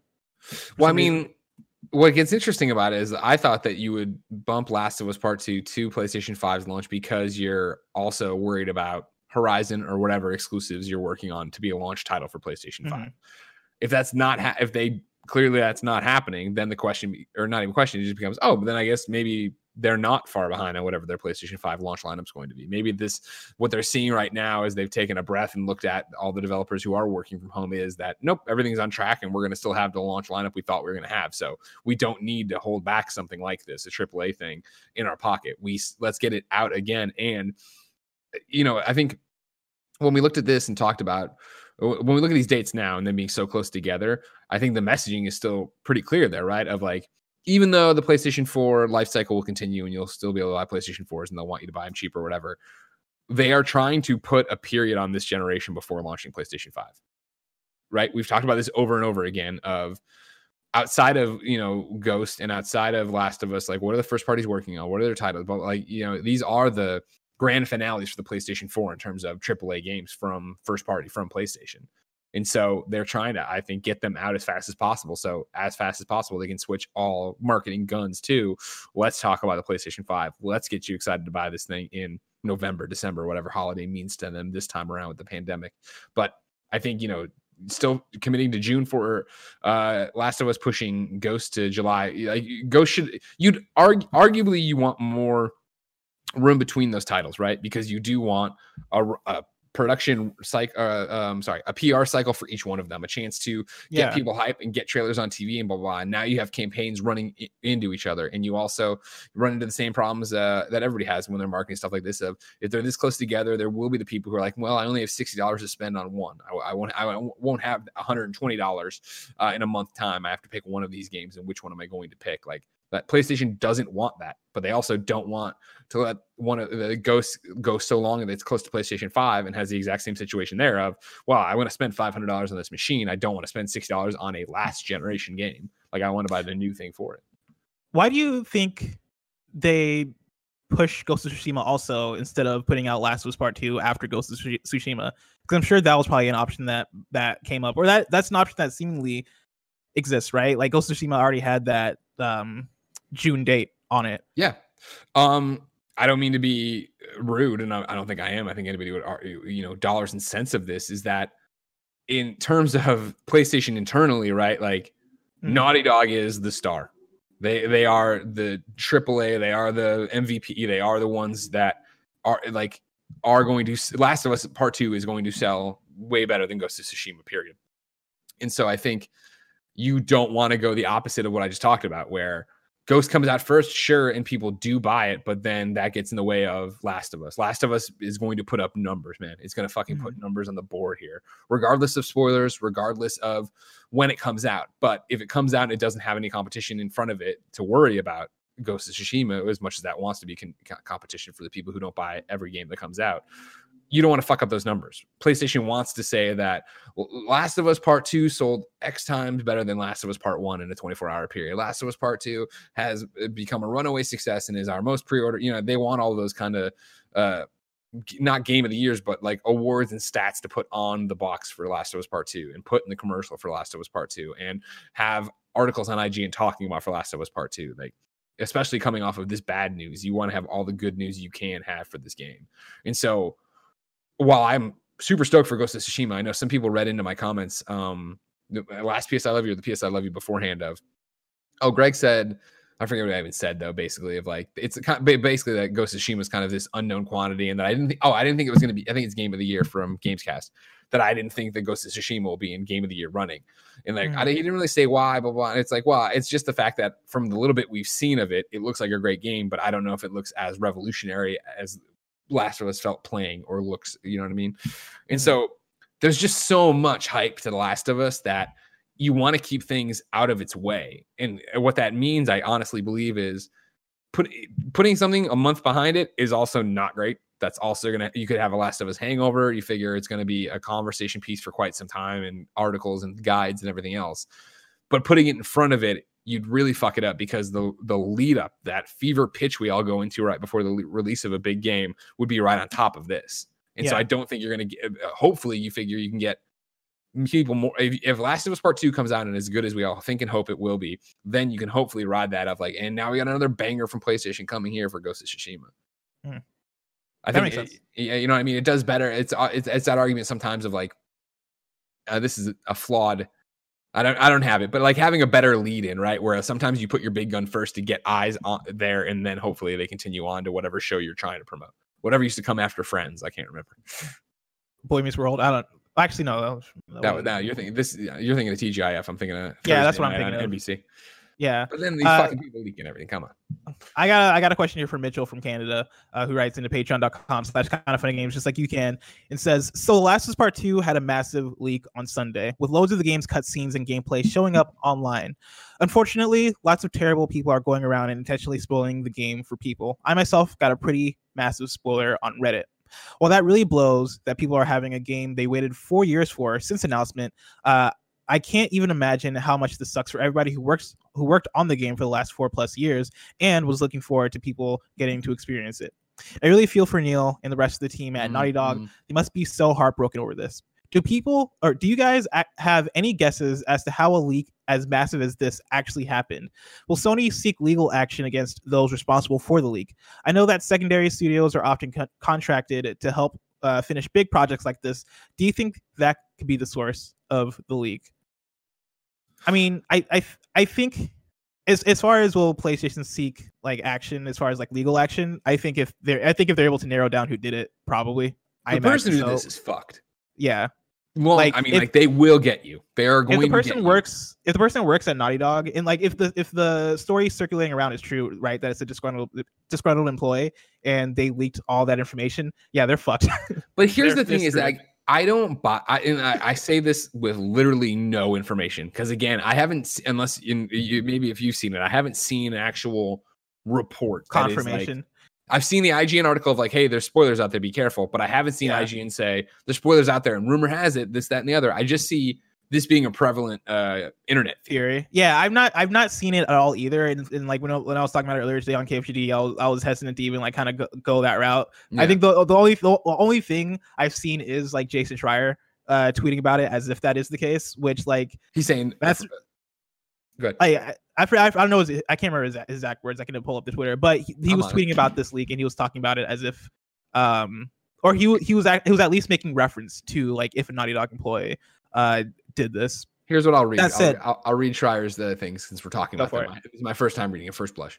Just catching up on this Naughty Dog story, and man, no matter how angry you are about your workplace conditions or your pay or whatever else, leaking your whole game just hurts all the other people who were in the trenches with you. So many better ways to channel that rage. It's amazing how many people responding to oh this is responsive responding to this don't seem to get that devs at Naughty Dog parentheses including a couple I just talked to can uh, be both infuriated by crunch culture and devastated that their hard work uh, just leaked. Uh, this action doesn't hurt management; it hurts workers. In conclusion, this where he's quote tweeting this um, from very cute dog haver, uh, game dev, formerly Warcraft Obsidian, now starting a work notes video. Um, my only feeling about TLOU 2, as someone uh, with not a lot of investment in the game and who doesn't care that much about spoilers, I still got to say, action without organization is counterproductive. If you're mad at your employ- employer, organize. Then FWIW, I also can't find any actual evidence that this was actually a result of a labor issue. So who knows whether that's the motivation, but still. Yeah. So that yeah, that's the thing is like there's not any sort of concrete confirmation. Um, but I that's it's just like the prevailing theory. My thing about it is this I can't, and this is again, we're recording this on Monday, April 27th, 3 p.m. Pacific time. I can't fathom this actually being a Naughty Dog person. because again, it's the same thing Jason's talking about of if and, and when I say person, I mean a full time developer, not Mhm. a play tester, not like a contractor. not a part time. Con- I mean, eh, not, not even a contract. I mean, right? wh- What's happening here is career suicide. Like, if this is intentional, which it seems like it is, right? Yeah. There's no coming back from this. They are going to ca- ca- catch you, and they are going to. There will be some ramification, uh, I would imagine, legally for this of all the NDAs Oh, I mean, just yeah. fucked up. Not to mention, like, even though this doesn't affect the majority of people, there are people who won't play this, and there will be things about it. Not to mention, yeah, the everything we're talking about of the run up to this, and like, think about. eh, hold on. So, like, think. I mean, just think about it this way too. Of like, and I know this isn't the right take on it or the right way to associate it, but think of it this way: like, this leak has pulled the pin now on so many articles and conversations and podcasts and whatever in the pr- the hype to the last of us part two right there's always those that, I, I don't know if we would have done one but i'm sure uh, there would have been a beyond or whatever yeah exactly like what Yeah. do you think Like we had that episode a couple months ago. Right. And I think as you get closer to be like another one, what do you think has happened? Like rewind theaters for the actual ch- thing. And it's like now to do any of that would also be like, well, we think we know that this we know the spoilers are out there, like blah blah blah. Like it's hurting the actual marketing plan for the game. Maybe not sales, but it, probably sales because you're not talking about it as much, all these different things. I can't imagine this is an actual Naughty Dog person unless this they literally are like, I'm fucking done making games and I'm never gonna do it again because they'll never get hired anywhere again. Even let's say they escape this and it wasn't um they they don't get found out, which they will be because there's a you know it's digital files or how like how many how easy is it to get The Last of Us two cutscenes out right now and up? Like there'd be enough scuttlebutt in the studio in the industry to be like, well, you know, Ted is the guy who d- that we think did it or whatever, and like that's a scarlet letter for that person, yada yada yada. I, when I first heard about all this happening, I assumed it was not accidental, but either some playtester. But then I was like, wait, how could a playtester capture their own footage and get those cutscenes? And then it was like, well, is it a translation thing? Is it that they sent the game to country X to get translated into mm. language I, Y? I, I, as far as I saw, there were both like English and like I think German translations that were out there as far as spoilers. So that I mean that very well could be the case. See, and that's the thing is I again haven't so this is a bigger conversation and it's definitely person by person, right? In terms of what do you think of spoilers, right? I am not the kind of person who is like, oh my God, spoilers ruin the game. Now I'm not interested, right? Knowing the few screenshots I've seen, the people who have made super uh, stupid uh, Reddit names and said stuff or you're wrong things, like knowing that, knowing in quotes those facts, because I won't believe it till I actually play it and see it. I guess I've seen pictures or whatever, but like that doesn't ruin it for me because for me it still is the journey. How do we get there? What is going on? You know what? What is what are Elliot's motivations? And I'm sure all that shit's out there, and I can see that too. But even that said, like hearing about Ishmael's letters in Last of Us One wouldn't hit the same as reading Ishmael's letters in Last of Us. Yeah, you know, Yeah. hearing about Joel falling in love with Ellie as a daughter figure in Last of Us One doesn't hit the same as seeing it and getting to the draft, right? Like that's those are moments that go. And so even though some of the spoilers I've seen and some of the cutscenes I've seen, you know, are like, oh yeah, I could have if I was to put together a list of the 10 endings, I think the last of us these these would be in there. So it's like, does that matter then that I know where it's gonna end? I don't think so, because I'm the fucking guy who when Nick saw yesterday, the Beatles movie, right? Came in, he was like, I saw that. I was like, how was he? He was like, it was really good. Do you want me to tell you about it? I'm like, yeah. He told me the entire plot synopsis, everything, beat for beat, for like 30 minutes. And then months later, it popped up on Amazon. I'm like, oh, Jen, let's watch this. Like, that sounds that sounds like a great ride. I'd love to see that. So yeah. it sucks. Yeah, I, know I'm, I'm not like that. Blessing, how do how do you wrestle with spoilers? I mean, I think this is the same thing for me, right? Like, I think in terms of the types of spoilers that people tend to spoil, is usually going to be stuff like X person died or X person wins or whatever that may be. Yeah, yeah. And those spoilers to me are so boring. Yeah. Um, like the the if if you told me like to name five people who I think might die in the Last of Us Part Two, right? Like, I'm sure I could probably figure like figure out like what I could probably figure out certain plot points of the game Of course. right? I think there there are a lot of prevailing theories. There have been prevailing theories, even without the spoilers, of like, all right, like it.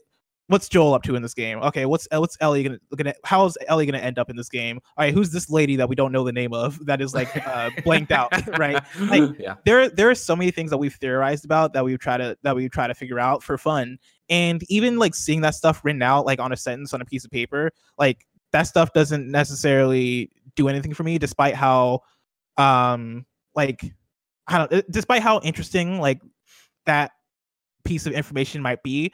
I think it all it all works better in context. Like Yeah. any any sort of story or game like this, I think being able to experience it within context uh adds a whole another like adds multiple layers to how you actually receive that message or receive that moment. And so like, you know, I when I saw the spoilers, I was like upset, but like it's it's whatever. It's not it's not it's not a thing where I'm like, oh, this ruins the last of us for me. Like I'm you know, I'm still gonna play the game, I'm gonna enjoy I it. still want to I- connect dots. I still want to see how. It goes. yeah. I mean, like I know it was what we talked about in uh, Mitchell's article or uh, question, and then the tweets from Jason, right, in the follow up uh, quote tweet. Like the people I I feel for are Naughty Dog. You know what I mean? Yeah. Because like you want to talk about like your hands being tied behind your back on this one, where it's not like the game's out tomorrow. It is that all this happened, and there's no way for you to fix it. There's nothing you can do. You didn't do anything wrong. This isn't this isn't that they left a USB with videos on a train. This isn't somebody took a photo on their air, on an airplane over their shoulder kind of thing. Like this is just a fuck. This is done. And again, we've been working on this for years, and we're so close to the finish line, which we should have passed in February, but it got pushed. And then we are we should be prepping right now for everyone to play it. Right? We should be what. I think a uh, month away, less than a month almost. Yeah, less it was gonna, month, gonna right. come out in May 20 something. Right. So I'm doing the backwards math. I would say like if let me look at the calendar here. You figure if Like, we should be like three weeks or so. yeah, four if you were talking about us as press, right? Like if it's coming out the tw- that week of the 22nd, is that what it Oh, I see what you're doing. Yeah, like what we would have had it. I would imagine like probably in a week or next two. week, next Friday, we would have probably gotten review copies. I would think, and so like, or at least people would have, maybe not us. You know, who knows where we're going to be? Uh, but things would have come out and done whatever. Like the, you, it's just it's fucked. There's nothing you can do, right? And again, it's to the point too that it's just like it fucks up their whole way of talking about the game because again, they want to not acknowledge this but they're going to have to acknowledge it when they get interviewed. And the people are going to want to podcast about The Last of Us and get people excited for it, but they can't podcast speculation anymore. Even us right now talking about this ensures that, ladies and gentlemen, listening or watching, you can't go to the YouTube comments. Like, we'll yeah. definitely get down there and hide the users and ban everybody and ban them on Reddit. And but it's like, it's a fight you don't win. You know what I mean? Like, there's no way to keep it all out, and it spoils everything, and it's everywhere. Yeah. It sucks. Yeah. That's really it. It, you're right. Exciting release literally- dates though. Yeah, no, hey, we're actually getting the games. Yeah, except Iron Man VR. What the fuck? Come oh, on. Oh yeah, I almost forgot Iron Man VR. So what what do you think is up with that? No, we don't. No, we haven't gotten any any information on Iron Man VR. I, I, I, I think that the leaks this weekend might have forced the decision, like we talked about, to, to announce quicker. I think it might be as well that Iron Man VR is its own thing, right? I, I I can't wait for Iron Man VR. I hope it's great. Love Camouflaj. I love Iron Man. Love Marvel games. That game will sell such a tiny percent of both. I think Ghost of Tsushima and Last of Us that it's like Last of Us is release date moving around directly affects Ghost. You have to worry about where you're putting Ghost in that thing. I think so many people were too when it was Last of Us and uh, Iron Man delayed indefinitely. The question was, what about Ghost? Like that's got a release date right afterwards. What's going on? I think that you answer that question first right here, and then you with Iron Man VR give them more time, worry about it later. I don't think Iron Man VR Iron Man VR isn't the Sophie's choice of if I can only buy one of these games, Last of Us or Ghost, what am I going to pick? Iron Man VR is like you have PlayStation VR, right? You're clearly dedicated. The attach rate's crazy. You're going to buy this. You like Marvel, like let's see what happens. I think it hurts it in terms of if they and I don't know because I haven't seen it since the uh, preview. If they intend this to be like a system seller for uh, for VR, if this is going to be a bundle, then you get into the same que- things we are just talking about of like, fuck, this game could have done something really awesome. It could have really moved the needle, but it's now right around 120 dollars worth of AAA PlayStation exclusives, and it's in the shadow of the coming 500 dollar you know PlayStation Five.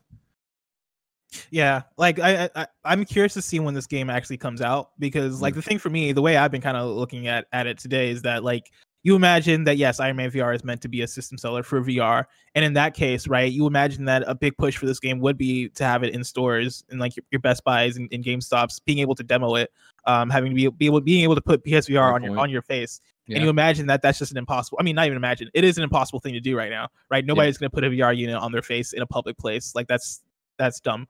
Um, And so And that's so- the thing. You come back on that one, right? Of like, you're 100 percent right. And so what do you do with that? You know, PlayStation 5 has made a Yeah. big deal about being backwards compatible. Do you just sit on it? Do you just let it cook until we're in a different place in the pandemic and like put it out in spring of next year, you know, as a bundle? Are we overthinking it? You just put it out because it's not, it's not, it's always so hard. And again, we're not the business people, we know the financials.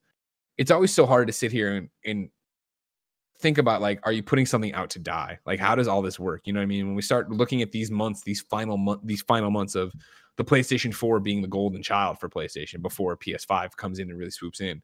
Where do you insert these things where you're giving people a cool constant drip of content, but not stretching their wallets too thin? Because again, if you remember, this is what we always talked about with PlayStation 3's problem that what was it, the year and a half period where they had like an exclusive every month, which on paper is awesome. Oh my God, Twisted Metal. Oh my God, this or uh, Starhawk. Oh my God, like Yeah. This is so fucking cool. But then none of those games performed because guess what? Like you started fracturing the audience of how many games do I want? Does everybody want to buy? And that's why PlayStation 4, I think, this is me just talking. PlayStation Mhm. 4's exclusive lineup has been way more metered in terms of like, here's one, then a long drop. Here's one, and then a long, you know what I mean? Like, let things cook. And like, you know, that's why we've talked about Last of Us, Ghost of Tsushima, and Death Stranding for like three years or whatever it was before we ever got our hands on one of them. Yeah, I think it sucks, but I think you honestly just put it out because I, I w- Yeah. to the demo thing, right? Like that's not a problem that's going to get fixed within the next year, right? Like Nope. I think people are going to be very trepidatious to put something on their face over the next two years. Yep. Um, as far as like the demoing of it goes, and I don't think you want to sit on that game for like over a year.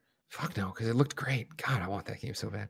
Uh, but it's also you you raise a good point that uh, with all that that I think then plays back into this. And I know uh kind of funny gamescast uh recording this Wednesday, YouTube doc or no, no, patreon.com slash kind of funny games. It'll be up on youtube.com slash kind of funny games. Like, subscribe, share. Is gonna be us going back to our predictions at the beginning of the year, right? And you know, speaking of predictions, it's gotten me thinking of right when we were talking about predictions for the next t- uh, next generation. Uh, another gamescast we did, where I was like, I hope I'm not right, and I don't think it is, but I just don't think there'll be a PlayStation VR 2. Like I think that there's all intents. I think there's the desire to make it happen. I just for some reason could see that being something that falls out. I feel like Mhm. since then there's been so many reverberations, like what we're talking about right now, where if they just send Iron Man VR out of like, listen, we just got to get it out. We have a deal with Marvel. We have to. We have a deal with Camouflaj. We have to just release this by whatever date. Just get it out before PlayStation 5 ramps up. That will hurt its sales. That will hurt its legs. That will hurt moving the PlayStation VR. And if they don't hit whatever internal goal they have for PlayStation VR by the end of the final, you know, it's like this whole domino effect of seeing it all tumble out of like at what point do they look at PlayStation VR 2 and go like, well, no, it's just not worth it. And it, you Yeah. look back and it's, you know, just unfortunate timing on so many different things. It's unfortunate, Greg. I love this show. We just fucking ramble and talk about things. Bless. It's yeah, great. man, it's awesome. We've You this want has a been over an hour, but like, you want to what now? You want a bourbon? I said. Oh man, yeah. Let's. I mean, Let's fucking do it. if we're in the office, I'd get one. I don't feel like going into the other in, into the kitchen and, Oh, and pouring myself something. You know, it's a Uh, long I walk. didn't know if you had some over there with your butterfingers. Or I mean, I, I oh, in the Butterfinger bag, I just have Yeah. bourbon in it. Honestly, that's not a bad idea to just keep bourbon in the bedroom. I you know. know. I thought you. Uh, would. by the way, I, I meant to say this earlier, but I forgot. Your hair looks great today. thank you very much. that. Yeah, yeah. Looks The Jen awesome. haircut still hanging in there. Nice. I really want to get a haircut so badly, but I, I, my only option is to buy clippers and to do it myself, which I can do. I can just like watch YouTube videos. I just don't trust myself to do it, Sure. um, because you only get one shot, like Eminem said in that one song. Um, I had said a long time up, ago that if if up. the if the uh, uh, uh, shelter in place got extended again, which I knew it would, I was thinking about doing something stupid with my facial hair. I don't know if I should because I look great. Because the art, it just doesn't make sense because I'm still on camera every day. yeah, you So, are. You know what I mean? But I'm get a cool mustache going. I mean, like you could just shave the beard, just go with the mustache, see how that works. Look like Mario. Story number three. Uh, what big changes do we want to see in PlayStation's big franchises? Uh, I'm asking this question uh, coming off of this report from last week about Horizon Zero Dawn getting a trilogy, uh, including a bigger world and co-op play. I'm gonna read this story from Andy Robinson from Video Games Chronicle, and then we can circle back to that original question. Uh, Andy Robinson writes. Multiple sources have told VGC that Sony Interactive Entertainment has greenlit ambitious plans for the post-apocalyptic open-world franchise, which debuted in 2017 with the 10 million selling Horizon Zero Dawn. Amsterdam-based Guerrilla had always desired to deliver a series of Horizon games, and a multi-part script was written, but the plan was only officially agreed after the, the original game's strong debut on PS4. The next installment, Horizon Zero Dawn 2, started development soon after the first game's successful release, sources said. Initially, the game was planned for PS4. However, it's thought that development has now entirely shifted focus to Sony's next generation console. Horizon Zero Dawn 2 is said to be hi- to be uh, gigantic in scope, with a larger game world and more freedom to explore it than in its predecessor. People with knowledge of the game also indicated the inclusion of a co-op feature, although it's not clear if this is delivered via the main story or a separate mode. At one point, Guerrilla was planning to release a standalone co-op game preview, with progress carrying to, over to the latter uh, to the later full version of Zero Dawn 2. One person involved told VGC. However, it's not clear if these plans are still in place. Co-op is a feature Guerrilla has long intended to introduce to the series, and it's understood PlayStation is equally uh, was equally keen to see online functionality implemented in the sequel. A co-op feature was initially planned for the first game, but was ultimately scrapped so the development team could focus on other areas of the title. Horizon Zero Dawn concept art that leaked in 2014, verified by VGC, even shows initial plans to have multiple players battle the game's huge mechanical beasts. Um, and so for Greg, for Horizon Zero Dawn 2, right? We got we can expect co-op. We can expect a, a bigger, more explorable or open you might world. be able to. Yeah, we yeah, might be able yeah. to. Um, according to the sources that VG VGC ha- has here. I won't Um, believe it till the ending's leaked. All right. um, yeah, until a disgruntled employee may or may not uh, put it out there. Uh, coming coming off of this information, I want to know from you, Greg. Yeah. What big changes do you do you want to see in the in um, PlayStation's big franchises? The thing about it, and I'm I'm it, it- franchise is an interesting way to put it, and I like I like it when you ask these questions in the X's and O's blessing. This is why you earn your keep around here. Thank you, I appreciate it. because we talked about this on Games Daily, the Horizon Zero Dawn two stuff, and it's like, okay, cool. I find myself of just like clear the you like you're clear my mind, and you put these questions in there, and my immediate reaction to this one is, please don't do this. Where it's like, I don't want this in Horizon Zero Dawn. Like I, Mhm. I, I, I just want more Aloy and more of a story and more of the open world RPG, right? However. I then go back to my feelings on it. Like, well, if Guerrilla feels this is what's best and Guerrilla has a plan for this, then clearly it'll be great because Guerrilla's great. And so it's not that it's what we talked about. Like this could be a Monster Hunter, this could be whatever. You know, you know, uh, Janina, Janina, our friend, uh, friend of the show, Janina Gavankar, like you know, was in the DLC and then accidentally confirmed there was a second one a few, uh, like a year and a half ago, or two years ago, whatever it was now during Star Wars Celebration. And so Yeah. maybe you know, what if it was her and Ashley? And what if that was the co-op? And what if you know you're splitting it that way? That could be cool. Like, there's a million different things, but like for Horizon Zero Dawn 2, I want a direct sequel to Horizon Zero Dawn, and I don't want them to muddy that up. So then when you expand the question of like, what do you want to see in PlayStation's biggest franchises? That's when it gets interesting. Like, I want another fucking Infamous. I do not think it needs to be Cole. I do not think it needs to be Delsin. I honestly think it, they need to reboot it because they got crazy with their story of the conduits Yeah. and their alternate endings and where they are. Like, I'd love to see them do Infamous again and just give us from the ground up a superhero story. And I know that if you're not Greg Miller, you might think superheroes are played out or whatever. Like what was awesome about Infamous was the idea that it was a comic book that had it, was an original comic book. It could do anything it wanted to it. And I think it kind of became a slave to its own continuity. And that didn't make it worse, but you know, Infamous Second Son is a not super uplifting game. Like, right, conduits are already bad news bears, and this kind of sucks. And we're living with the ramifications of Cole already existing. Like, I'd love to see something like that be started again, where a new set of powers commit to one power. Like, I'm always the guy who wants it more more simple. Like I liked how Infamous One was just electricity powers.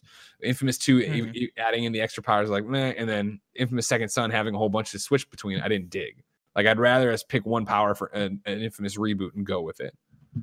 That's what I I want to see things get back to basics. You know what I mean? I I you know seeing big franchises and big changes, right? Like Would you still want. Infamous to be uh, open world? Oh yeah. I think that's core to it. Open world superhero Yeah. game. I think Infamous it needs to be open world. I think it needs to be a reset of the universe, new character, and I think more than anything, uh, and I, I, I, it's hard to say because I haven't played or uh, Ghost of Tsushima outside of seeing the two demos, so I don't want to like put down everything. I think it needs to up its game design to a more 2020 take, where Infamous Second Son felt like Infamous 2, felt like Infamous 1. And I mean that in the way of like there's just like a giant icon you run to or float to. And it kind of like Mhm. didn't break the experience, but it didn't feel immersive that I was a superhero in this world. It felt like I was playing a game broken up into different missions, a la like a GTA, like old school GTA, if that makes Mhm. sense. Does that make sense? Yeah, that makes sense. Okay, thank you. Definitely makes sense. Makes sense. And then from there, it's like you know what do we, what changes do we want to see in PlayStation's big franchises? Like Days Gone, you know, one one that comes up and that just celebrated its one year anniversary, put up all sorts of stats of like how many uh, the crazy amount of hours people have played on it. I don't know if you got that in any of your rundowns here. I can open up Bend real quick because they put out a cool infographic. Always a big fan of an infographic, you know, Bless? Yeah, I love infographics. yeah, you know, it's been 365 days, 365 days gone. Thanks for playing. 200 million hours were spent clearing, 45 million hordes, 32 million infestations, 30 million ambush camps, 30 million Nero checkpoints.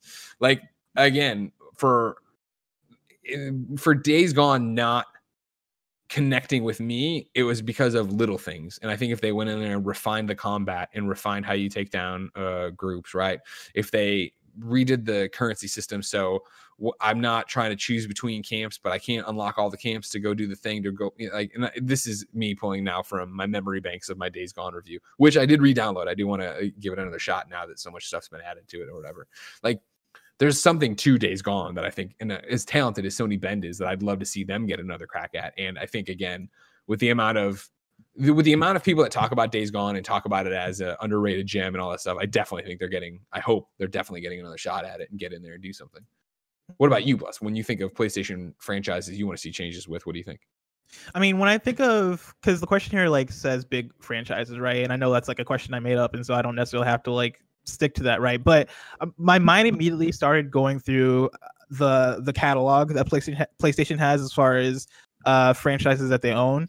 And Yeah. for some reason ratchet and clank comes to mind. Like Yeah. i would love to see them revisit ratchet and clank and really like i know they did the the reboot or the the remake or the the, mo- movie the, the game based off of the movie based off of the first game. So it's basically a remake of the first game even though it's just the mo- it's just a game based off of the movie. I know they did that in 2016 i think i would actually like to see some some sort of reboot whether it is coming off of Ratchet and Clank 2016 and it's just maybe like a sequel to that, um, but Yeah. creating its own kind of universe, or if it is like another like, hey, let's reboot from the beginning. We're not going to recreate the first game because you already just did that.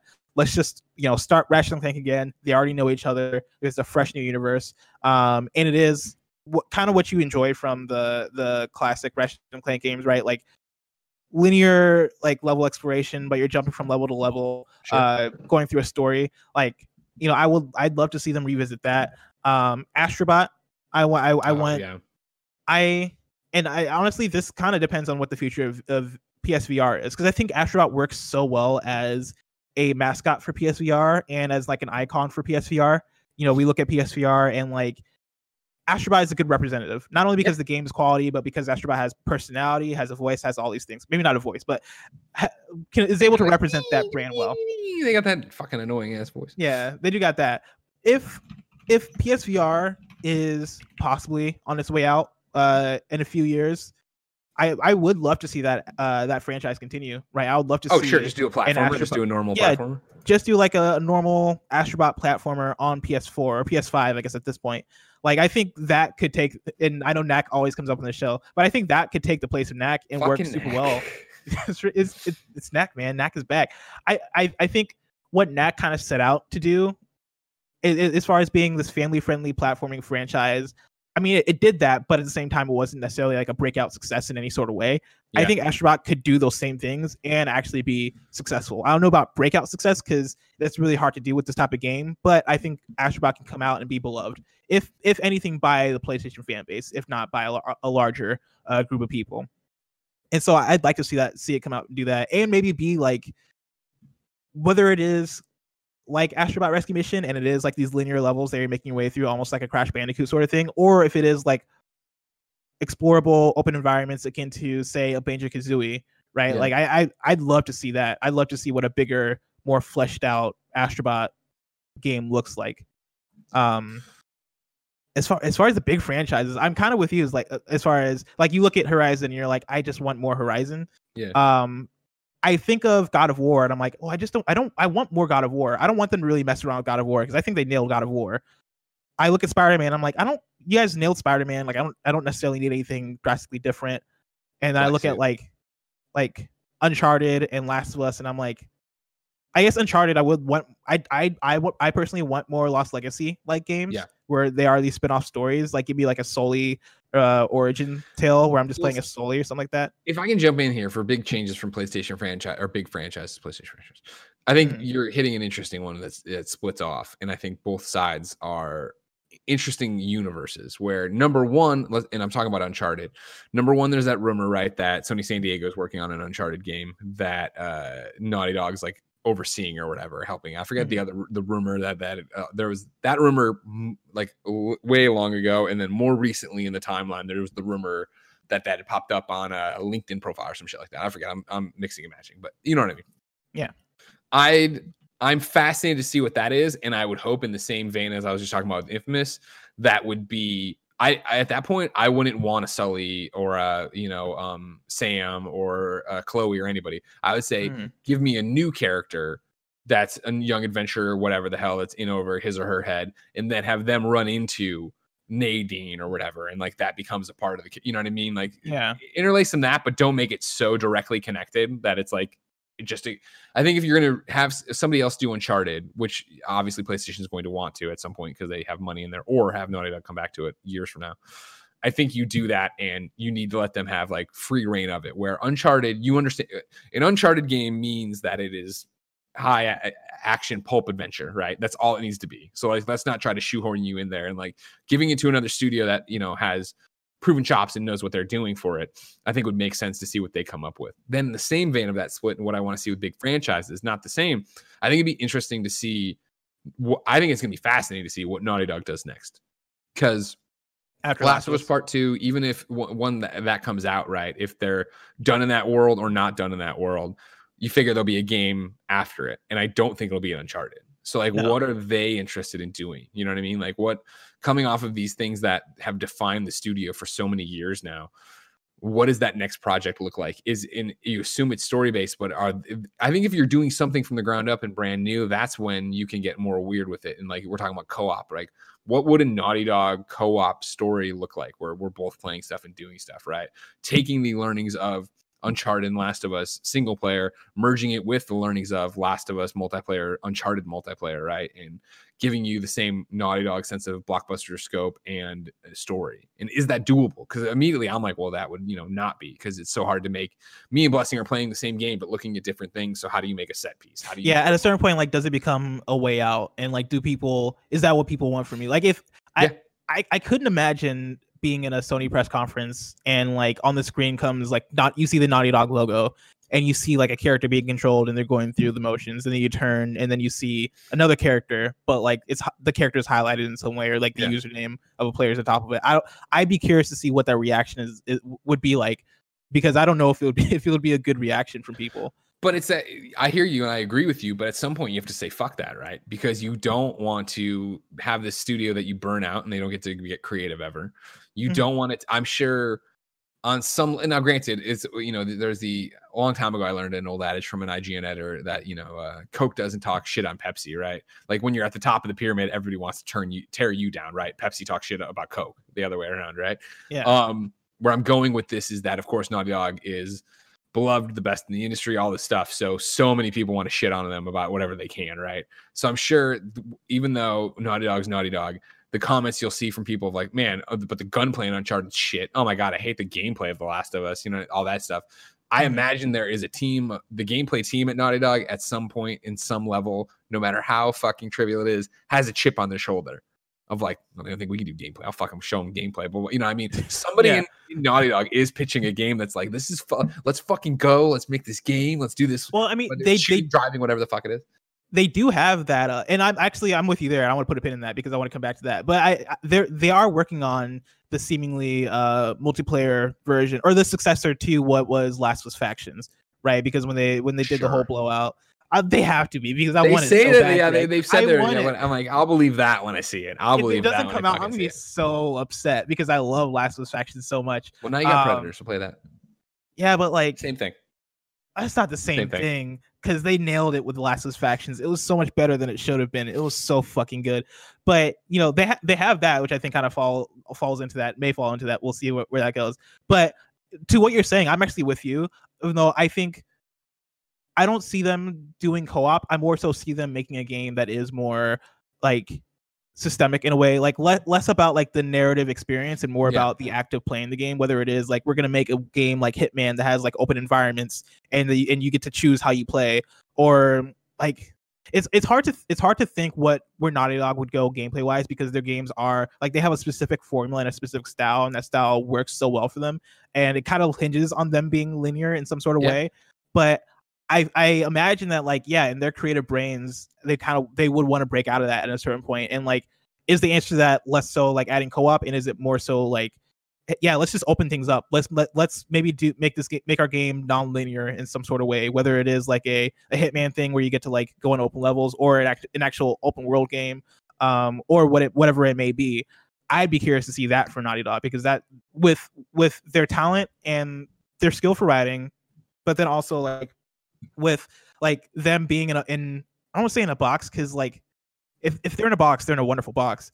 Um, but with with them being Naughty Dog for so long, right, and doing what they what the, what they have been doing, you know, I would love to see what happens when they're like, all right, fuck it, this next game we're doing is gonna be dynamically crazy in Yeah. terms of what it is and how you're playing it. It's gonna be different. and that's the thing uh, that gets difficult with it where on the one hand i'm like they're creative people they probably want to blow it all up i'm sure there's so many people that came to naughty dog to make naughty dog games and so For sure. it's also us talking about it right now about last of us and uncharted where when last of us did come out it was very different than uncharted right like it was uh, I mean, granted, still story thing, still there, you know, but there's crafting in it, and the setting was entirely different. It was way darker and grounded, and like, you know what I mean.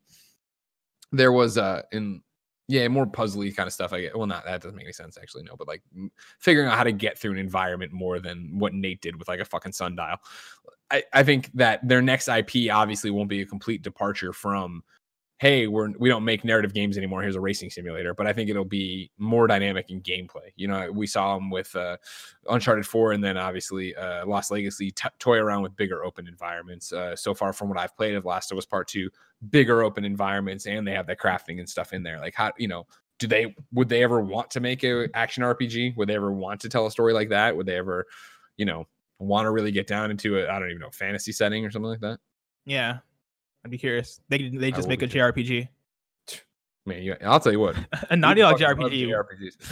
JRPGs. um Greg, that's it for X's and O's. Well then, blessing. Before we move on, let me tell you about our sponsor. This episode of PS I Love You XOXO is brought to you by MeUndies. If you didn't know, ladies and gentlemen, I'm Greg Miller and I wear underwear.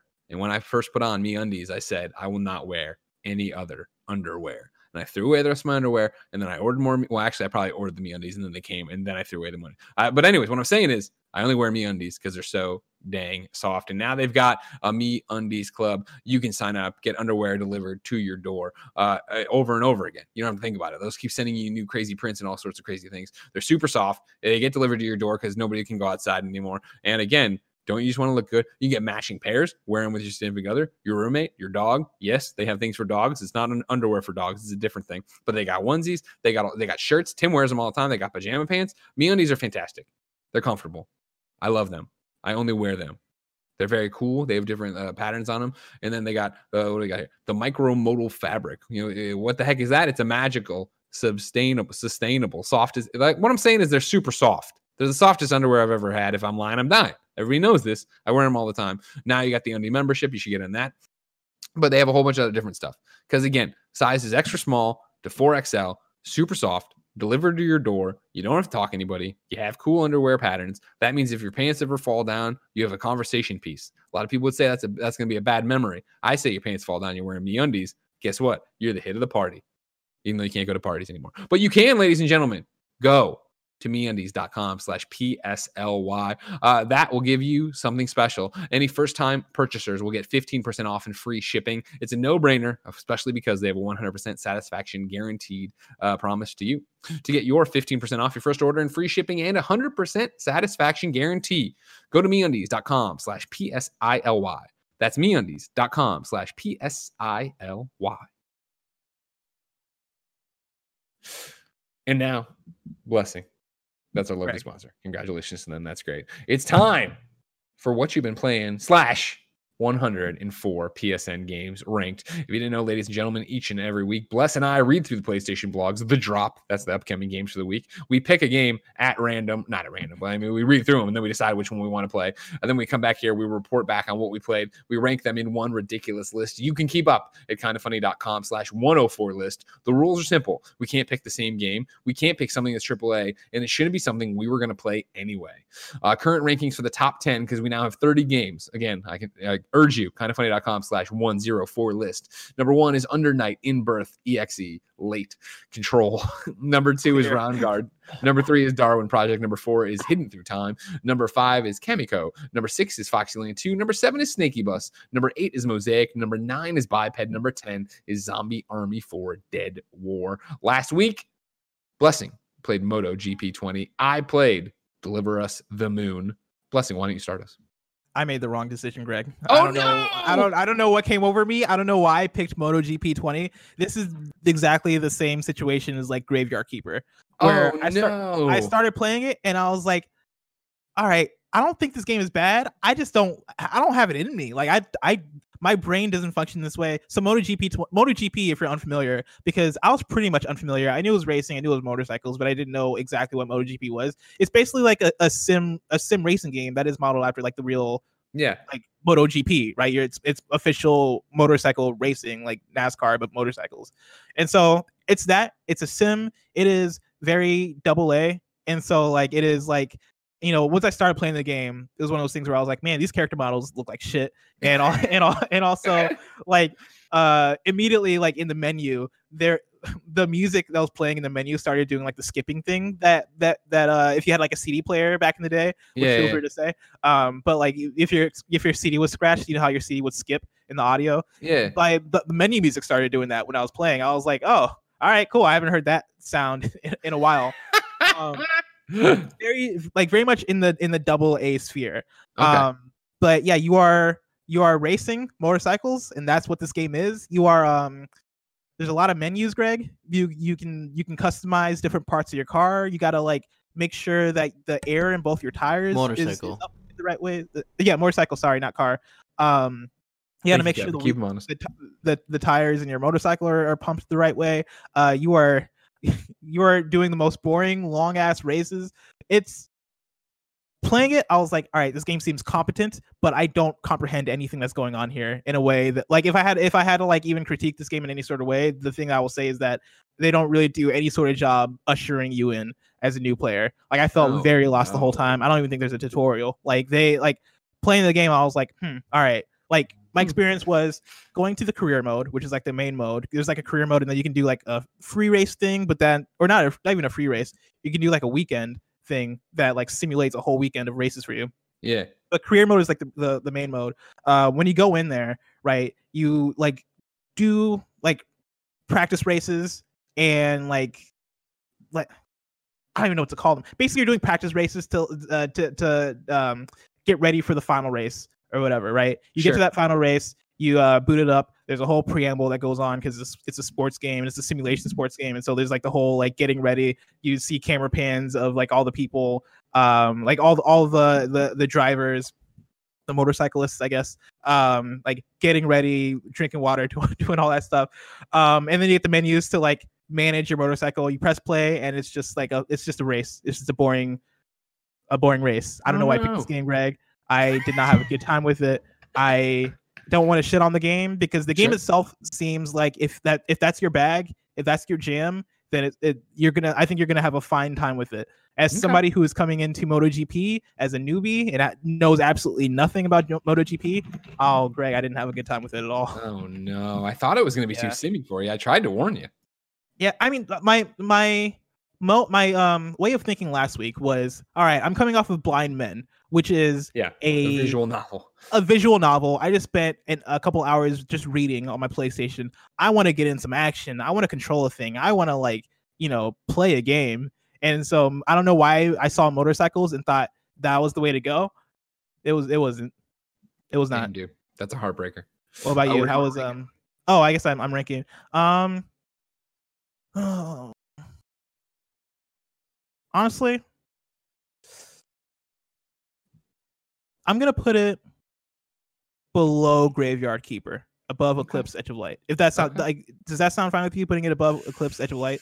Yeah, I, I think that Graveyard Keeper in this, like you say, are in the same vein, right? Of just a game that's not for you. So like, yeah, there's an audience that's for it, and like, right, like as we start getting out of that, that's when you get into. I that's like the cutoff to where you start getting into games that are like flawed in some major, not major way, right, but a way. Yeah, like Eclipse like, Edge of Light was just like kind of boring and empty, right? Yeah, and like I look at my Complex, next not a the next great, like- game under Eclipse is Space Channel 5, which I did, and Space Channel 5 I'll just say is like a very flawed game. And I don't think MotoGP is, is flawed in the same way that I don't necessarily think Graveyard Keeper is, is flawed either. Like there's some things I saw where I was like, okay, they could have done this better. Like Graveyard Keeper had some like hitches in some areas, and MotoGP could use a tutorial and like you know some some polishing up in some in some places, but at the same time, like it's hard for me to really disparage the game when I it's just not my jam. Sure. But that's why these are, you know, bite-sized reviews for 104 PSN games ranked. Uh mine was Deliver Us the Moon. This is one that you've seen Oh. around, right? It's the first Yes. person, you're getting spiraled out into space, you're up there. Um uh it's an interesting one. It's one I, as I as you know, I've played a lot of these first person walking simulators uh in space. I'm trying to explore this on what's going on up here kind of thing on 104 ranked and just in general, like with Gone Home and stuff like that. Uh, this is a good one. Uh, it's got problems, uh, but in it, and it's one of those games that I think, and, not to be insulting, but kind of screams indie, where it's like the beginning of it starts in third person, and you're this astronaut running around. Basically, the idea here is that we we ran out of resources on Earth, right? We figured out a way to beam resources from the moon. Then one day, out of the blue, it went dark, and we didn't have that anymore. So we kind of like retreated in and people have given up on space travel but you're part of this like renegade group that's like no no we believe in it we're going to get up there and figure out what's going on and get the power back so the beginning of the game is kind of like a prologue to your mission of you running around this ancient uh, launch site setting everything up setting the switches running getting into your ship and then getting blasted off and once you get blasted off and once you're into the actual space station you're going to right up around the moon or whatever you're put into your uh, your heads your suit or well, i guess you're already in your suit but you're put into first person and it's got a fucking awesome like title graphic of like the way that all that whole prologue happens and then getting launched to space and then having deliver us the moon uh, and then sorry you got a question Oh no, I thought that was uh, like a. Like, oh yeah exactly you got it you got it you got it you nailed it you nailed it Yeah. and then you're on there and it becomes a yeah uh puzzle narrative what you know what happened up here because you're on this space station trying to piece it together and so you're going room to room figuring out how to get into things how to get out you know how to like okay i need to put the power on here but i only have so many of these uh power converters to put in there. Then you know you advance onto the next part of the space station put all that together. It's you, as you're going you're getting audio logs so you're listening to them as things start going wrong. Uh then like this is I, I it's i'll get to it in a second. I haven't played as much as i want to of it but I just got two spoilers uh, where I get I got back, I turned on the thing, and then boom, out of the blue, like the fucking side of the thing blew off. I got sucked out into space. I was tumbling away, like in this very cinematic Oh. moment. And then I had to like stop myself. He stops himself. Then I had to start going back and like picking up oxygen tanks because you're, you know, you have depleting oxygen in certain areas if there's no life support or if you're sucked out into the vacuum of space uh, to then get back to it. Right. So it's only getting better the more I play um the problems with it is that it has a few annoyances that i don't dig. So like uh like i talked about being like unabashedly indie in the front. Like when you're in third person like you have this weird bounce to it. And this is just the opening but as a first impression not knowing what i'm getting into as we do with these games it was very much like what's going on? Why is he why does he look like this? And then i was like oh this is actually a first person game. This is just like a prologue thing into first person fine. But then as you know you go and, and this maybe this is a playstation 4 version. As you go to new sections of the ship right you get a big old fucking frame hold while it does like the saving like lo- clearly loading up the next section. Then it's like all right cool i'm into it. And then right now what's impeding my progress is the annoy the i- i- it's annoying and overly punishing based on checkpoints if you fail so there was one that was like this puzzle where i unlocked i just unlocked the ability to uh like cut through things with a laser which is cool and i liked it. Like it's more dynamic than the other uh space exploration slash first person walkarounds i've been doing where it's like oh what the fuck am i supposed to do here? This is very much like it feels like you're in space you are in zero g you're floating through the thing you, you eventually you have a flashlight you have a laser you're cutting things off the wall moving past them going through. And so then there was this puzzle of like uh, okay, I had to cut these, you know, wires to get in there to get the power thing to put it in the next thing. And you got one over, and it was okay, cool. these are all electrified. So you need to come up at a certain angle, come in another, and come down to get it. And I, the first time I did it, like I thought I did it fine, but and I, it's that thing of like, wait, is the game tracking my feet? Like, if my feet touch something, or is it just my camera? Am I just a camera here? I didn't think I hit it, but it said I hit it, so I got zapped, and then I got zapped. I got knocked back and zapped into the bigger zapper, and I died like a bug zapper. And so Oh, then wow. it reloaded the Jesus. checkpoint, and I had to do the same, like open the thing, get the thing, put the thing in, open the next thing, cut the wires, get the thing, put the thing in, open the next, and it's not going as fast as I'm talking. I'm in zero G. It's very slow. It's it's Oh. and so it was like, get back to the electrical puzzle. And I'm like, "All right, fuck. And I went in, zapped myself to death again. I'm like, motherfucker. And had to reload the same thing. And it's like, oh, like I'm, that sucks. I don't want to do, you know what I mean? And then I got on the third time, whatever. But then the part uh, where you get blown out into space and you come back in, which again is early in this game, I've just been having to break it up due to commitments. Like, I am doing it and it's a longer thing as I'm like, daisy chaining these oxygen tanks and it's you know going through these holes and stuff but like the first time through, I was doing really well, I thought. And I passed one. I was like, oh, fuck, that was something I was supposed to cut. And there was no oxygen tanks. And I was like, fuck, sure enough, reload all the way to the beginning of it. All right, get him that time. Go further. Uh, I they're they're doing things like this effect on the screen, like you're because you're out in space or whatever. So I'm like, where, where the fuck am I supposed to go? Go that way, not the right way. Die. Go all the way to the back. All right, come back in. And it's like, oh my god. And it's like, How I, long was all this going on? like i mean it's one of those where it's not an outrageous amount of time i would say what it's maybe i'm ballparking here but like well, i have a countdown on my thing so it's probably i mean i'm refilling the oxygen though we're talking maybe a minute and then it's getting more the further you get right and then it's but when you die it's not an instantaneous reload it loads it back up so it's just like Hmm. I'm interested in the story. The voice acting is great. The story is interesting. Like this audio logs I'm finding, I was actually like, oh fuck, I'm I'm into this in the same way with like Tacoma, where I was like, what is going on in this ship? Uh, okay. uh, so it's it's this weird thing, but then it's like I hit these speed bumps where it's just like, fuck. So I like you know I was playing it today before we came uh, to do uh, uh, well we have cool friends and then this show, uh, and it was that thing of like I did it like you know four times and I'm still not I'm still just fucking stuck in space right now trying to I figure out where to go into the ship when I get back, and it's funny because it's the kind of game that the first one of the first puzzles you hit or i guess the first puzzle you hit on, the station is you know how to keep this door open to get the power core out to get it the next thing and i did one run of it and died and then i got close to dying on the second one and i figured it out and so then you know i thought it saved and it didn't so i turned it back on today and had to redo it and then when you know what you're doing it takes two seconds but it's that thing of like that learning process and then the punishment of the checkpoint and the punishment of the load it's like Mm. well, this isn't instantaneous, so I don't want to fucking fail this much. And I'm not enjoying failing, but I'm enjoying the story. So gotcha. r- uh, roundabout again, like we, we these games aren't meant to be comprehensive reviews, and we've beaten them and platinum them all the time. Like I want to play more of this. I actually want to know what's going to happen. I will go back to this one, which is something I don't say for a lot of the games we play here.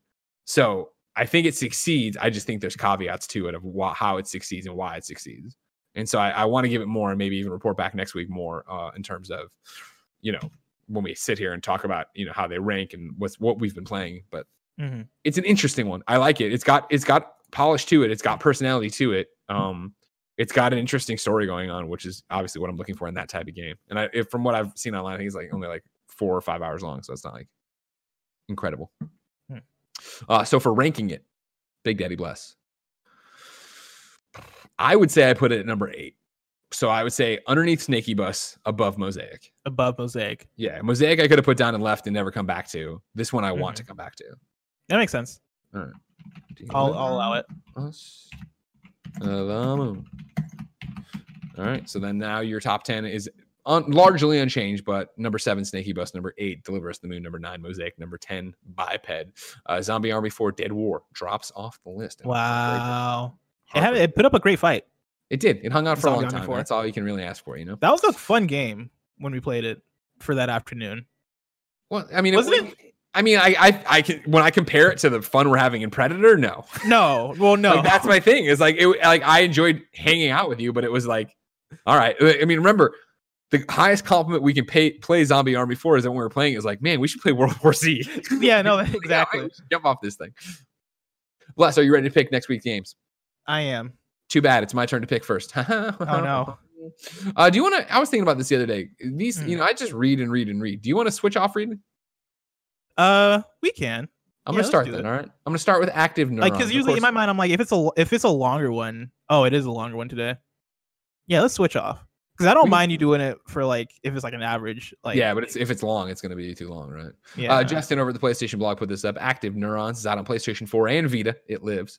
Uh, Active Neurons is a game that trains the player in s- trains the player in spatial logical thinking by controlling the power of thought. You must charge the neurons. The more neurons are charged, the healthier the brain becomes. The healthier the brain becomes, the more of a fully fledged life the person will live. Jesus.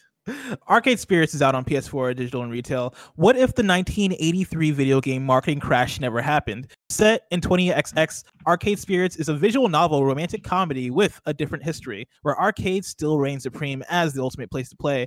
After a period of turbulent employment, your character starts an exciting new job at the Funplex, a popular local arcade with a team of staff that are as eccentric as the customers. Book of Demons comes to PlayStation 4 this week. Book of Demons is a hack and slash deck building hybrid in which you decide the length Oh. of quests, wield magic Oh. cards, and slay the armies of darkness in the old cathedral dungeons. Save the terror stricken paperverse from the clutches of the archdemon. Daymare 1998 is out on PS4 digital. Daymare 1998 is a third-person survival horror game that recreates the mood of iconic titles from the 90s with a fresh storyline. An incident that turns a small town into a deadly zone. Three characters, three characters to play with, uh, or three characters to play with, and little time to find the truth before its mutated citizens abruptly end your mission. Dun dun dun. Um, up next is Down the Rabbit Hole. Sorry, I was trying to find a video for the Daymare.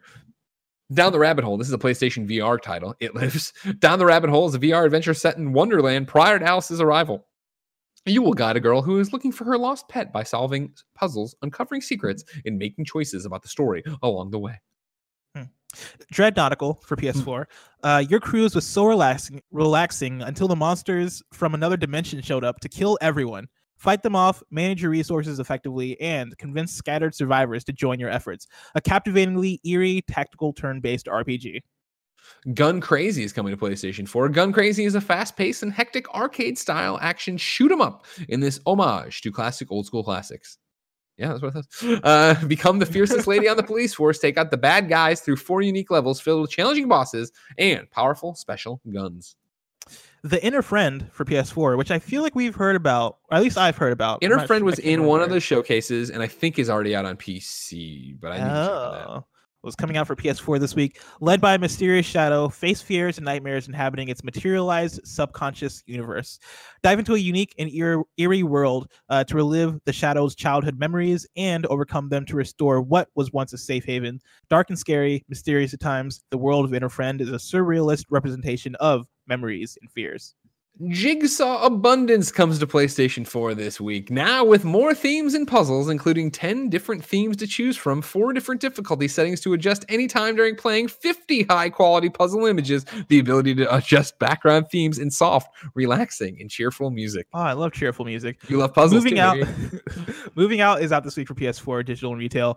Moving out is a ridiculous physics-based uh, moving simulator that brings a new meaning to couch co-op. Take on moving jobs across the town of Packmore. Enjoy the story mode solo or as a team of four friends. Move through sleepy suburbs, frenzied farms, haunted houses, and lands beyond to uh, lands beyond to grow your company's reputation. That's a great write-up. Sakura Wars comes to PlayStation 4. Uh, the Imperial Combat Revue takes the stage as Tokyo's defense against demons in this extravagant adventure. Adventure. Soldiers in wartime, theater performers in peacetime. The Fo- Flower Division is not living up to its legacy and risks being shut down. As newly appointed Captain uh, Kamiyama, it's up to you to turn things around. SnowRunner is out this week for PS4. Get ready for the next generation of off-road experience. Drive powerful vehicles and overcome extreme open environments, mud, torrential waters, snow, frozen lakes with 40 unique vehicles to unlock, upgrade, and customize. Go solo or play with other players in four-player co-op. Streets of Rage 4 is on PlayStation 4. Amongst the best beat 'em up series ever created, jamming 90s beats and over the top street beaten, the iconic series Streets of Rage comes back with a masterful tribute and tribute to and revitalization of the classic action fans adore. And then lastly, you have Telling Woo! Lies, which is out this week for PS4 digital, an investigative thriller game with non-linear storytelling. Telling Lies revolves around a cache of secretly recorded video conversations starring Logan Marshall Green, Alexandra Shipp, Kerry Bishé, Angela Sar- Sarafyan, and directed by Sam Barlow, creator of Her Story and Silent Hill Shattered Memories. Uh, Telling Lies, of course, one of my top 10 of last year on PC. So I can't pick it, obviously. Uh, It's an odd day, so I get to pick today first. Can't Mhm. pick Telling Lies. I highly recommend Telling Lies, though, for anybody listening. I can't tell you how it runs on PS4. I haven't turned it on yet. So then, bless. Lots of games out here this week. Yeah, there's, there's a lot of games. some Better than last ones. week. Yeah. I would tell you Arcade Spirits on the short list for me. I would tell you Moving Out is, but Moving Out, I feel like I would have played anyway. So I feel like that'd be cheating. So Arcade I'm kind of similar. with Yeah. moving out. and then Streets of Rage 4, which is which toes the line of what we would That's talk not. about. That's not AAA. well, would we? Uh, I feel like Oh, we as far as I don't think I don't think I would have turned on Streets of Rage 4 really if I didn't do it here. Outside of like if it wasn't for work, I'd probably not play it. I'm gonna play. I'm picking Streets of Rage 4. You're going Streets of Rage 4. Yeah, yeah. I was also eyeing Arcade Spirits. Part of me does doesn't It's want to another do visual novel, though, right? Like that's the Yeah, like I don't want to do that so one. soon. Yeah. Yeah. Um. You want to hear? Do you want some feedback from Nick from SoCal? Yes, please. That'd be Nick awesome. from SoCal wrote into patreon.com slash kind of funny games to be part of the show, just like you can. It says, Gents, the drop is your oyster. Here's the OpenCritic roundup. Arcade Spirit sits at an 81. Book of Demons is 78. Daymare, 1998, a 58. The Inner Friend, 66. Moving Out, a 78. Telling Lies, a 79. Greg Miller editorializing Telling Lies deserves more than a 79. Gun Crazy has a, has one 7 out of 10. Sakura Wars has one 6 out of 10. In parentheses, yeah, right. And then Down the Rabbit Hole has one 5 out of 10. But Andrea liked what she played. Lastly, while it's easier to watch gameplay to explain the kind of puzzle in yeah, the kind of puzzle in Active Neurons, if you've played any video game ever, it's a mechanic you should be familiar with. That was like a weird, vague, like riddle. Kevin, can I possibly have you pull up a trailer of Book of Demons? Because that's one that I'm I'm eyeing.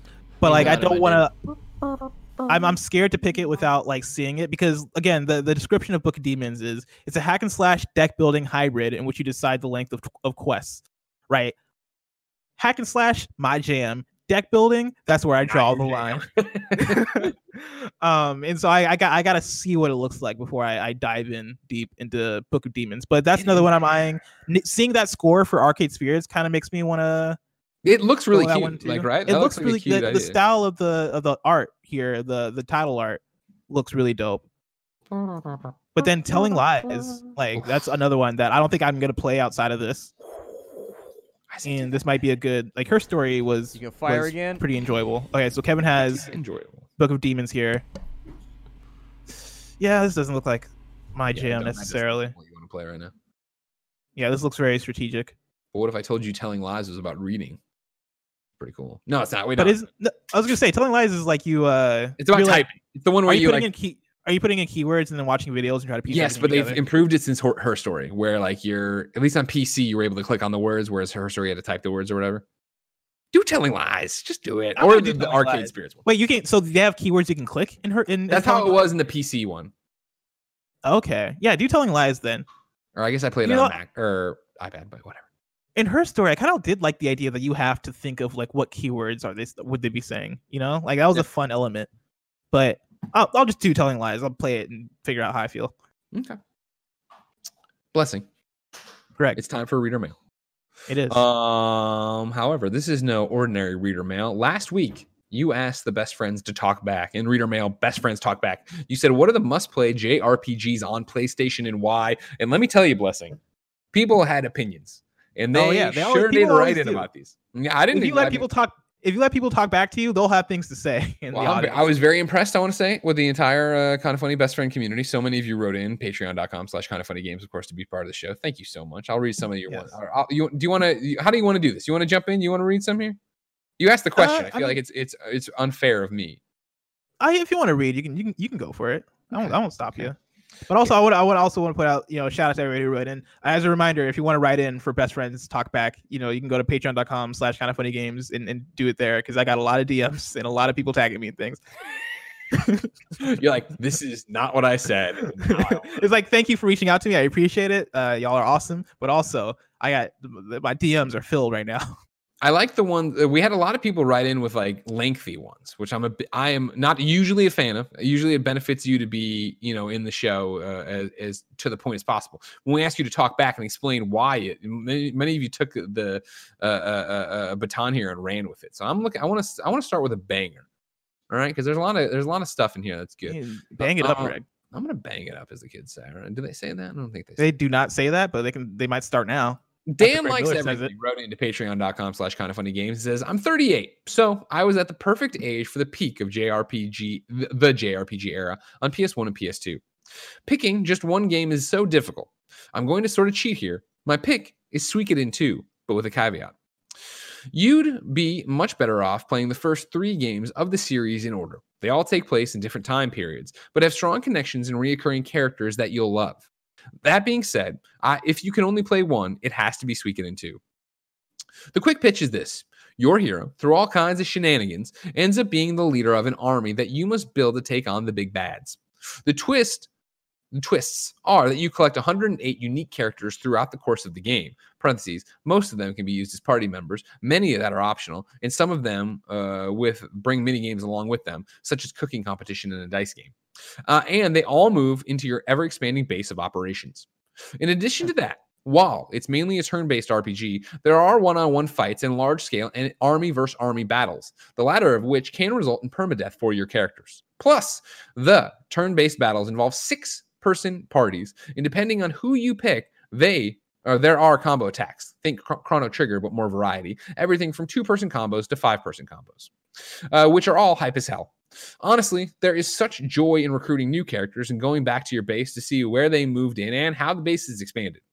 Characters will pop up in different areas of the base depending on uh, who you've recruited and where they are in the story. Parentheses, sort of like the Normandy in Mass Effect, but again, it's dozens of characters in a giant base. There's so much more variety and depth.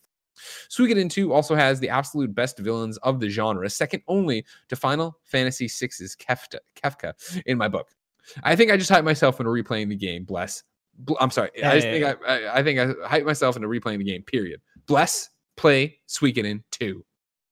I'm trying to see what platforms is on because it's a it's a PS1 game that also came out on PSP, and Yeah. I'm trying to see. I'm I'm seeing like a PSN release, but I'm trying to figure out what that's available on. Now, I am, of course, as you know, old and rusty, but at IGN, Jared Petty, I remember Yes. coming on and beyond to freak out about this coming. So I do think that puts it well into the Vita space of PS1 games. So it's on PS3, PS Vita, and PSP, Perfect. from what I can tell. It's a. PS1 classic.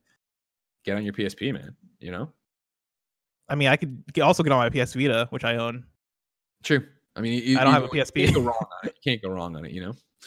Um, let me get you another good one here. Here, let me tell you. Well, here, because a lot of people wrote in with that, but there was one write up. I'm just talking to myself while I go. You know what I mean? You know, talk like to to yourself, man. I like. I, I Suikoden two is one that I, rem- I remember he- listening to Jared Petty talk about it on podcasts all the time. Um, and everything I heard about it sounds cool. Even I mean, this write up here, right? Like even sells sells me on it a bit. I Here like the idea that you're building an army. I'm gonna give you a long one from Arvin, and then we're gonna get a a slam dunk, sh- much shorter version, but I think it does this well. All right? Mhm. Hey, Gressing, I was a lapsed pa- Porty. Hold on, Porty's trying to jump my lap. He's gonna hurt. Oh no, Porty. Porty. Oh, what a ge- what a bing bong. hey, Gressing, I was a lapsed patron, but I had to re up my sub to give you this recommendation. In the Final Fantasy VII Remake review, you guys mentioned you really liked the materia system. I also know that Greg really likes Persona 4 and 5, parentheses, even though he's too chicken to finish Persona 5. But hey, let's not bring that up. Thank you. What if there's a game that combines the materia system and uh, combines this? He's, there is an and, it's not supposed to be that. Combines the materia system with Persona's social link systems. Oh, you're believable character development, gripping narrative, excellent writing, deep lore for its vast world, and let me finish the sentence. And by Yeah. far is what I consider to be the best RPG turn-based combat system that exists. Blessing. I I feel like I've heard this pitch before, Well, like a year or so ago. Is it? it can I guess? Is Yeah. it Trials of Cold Steel? it sure is. Well, this yeah, it's the trial series. Uh The series. Okay. just let stick with Arvin a second because he's going to keep going. Well, I'm here to recommend a long-running, highly underrated JRPG series that is the Legend of Heroes Trial series. By the end of 2020, there will have been 10 games in the entire series in Japan, seven of them released for the Western audience. That sounds like a lot, but wait, Don't let that intimidate you. There's an accessible jumping on point in the sixth game, which begins the Trials of Cold Steel sub series. Yeah. Or trails, not trials. Sorry. Oh, I'm sorry. You're right. I think I did. I say Trails or did I say Trials?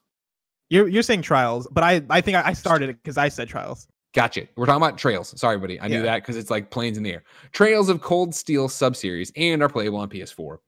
Trails of Cold Steel is a story about a group of military academy students who lives whose lives become intertwined in the struggles of its nation's political drama and civil war.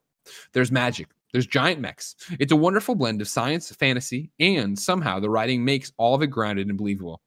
The games especially have strong characters and world building. For example, where most NPCs in JRPGs serve mostly as generic husks uh, that have one or two lines that repeat through the entire game, the NPCs in Trails feel much like real, much more like real people. Their dialogue changes to reflect the current events of the world, or they'll have their own ongoing stories uh, that have updates and resolutions to later on in the game. Let me tell you, bless. This is a game that people wrote in hand over fist to recommend for you. when You said Hmm. this. Uh, one of my other ones was this. Uh, Dave Parker wrote into patreon.com slash kind of funny games and says, The Trails of Cold Steel series. It's the Avengers of JRPGs. And as of this upcoming fall, the games will be available on PlayStation 4. I replied to your tweet with this, and it currently has the most likes and replies. Don't be cowards. Look into this series, embrace it, love it, and live it. I'm I mean you might y'all might have sold me. Like I'm looking at it right now. Uh it it looks uh similar to like a Persona game. Um it says here on Wikipedia that it came out in North America on, on March 26th, 2019 for Trails of Cold Steel. And so I, I'm I'm curious what the one that's coming out this fall is. Well, that they were talking about it being a collection in fall. I think, Oh, right? collection. yeah, yeah. Gotcha. Because yeah, this is an old Vita one, right? Yeah, It it's on. P- came it came on out on PS3, PS Vita, um, and it's also on PS4. Because I remember when I was looking for a game afterwards, I tried this and it didn't click. And I, I want to say it was Justin McElroy was really into it at the time, but I don't. I know other people are too. Uh, if you want more, just to drive the point home, Pulley wrote in and said, "Legends, Legend of Heroes, Trails of Cold Steel, and the rest of the Trails games. Trails of Cold Steel is a great starting point on getting into the Legend of Heroes Trails series. It has a bit of Persona feel in that the main characters are students, and social link esque systems are there. It has a great turn-based battle system, and the orbment sy- systems in Trails games uh, are a bit like Materia in Final Fantasy VII.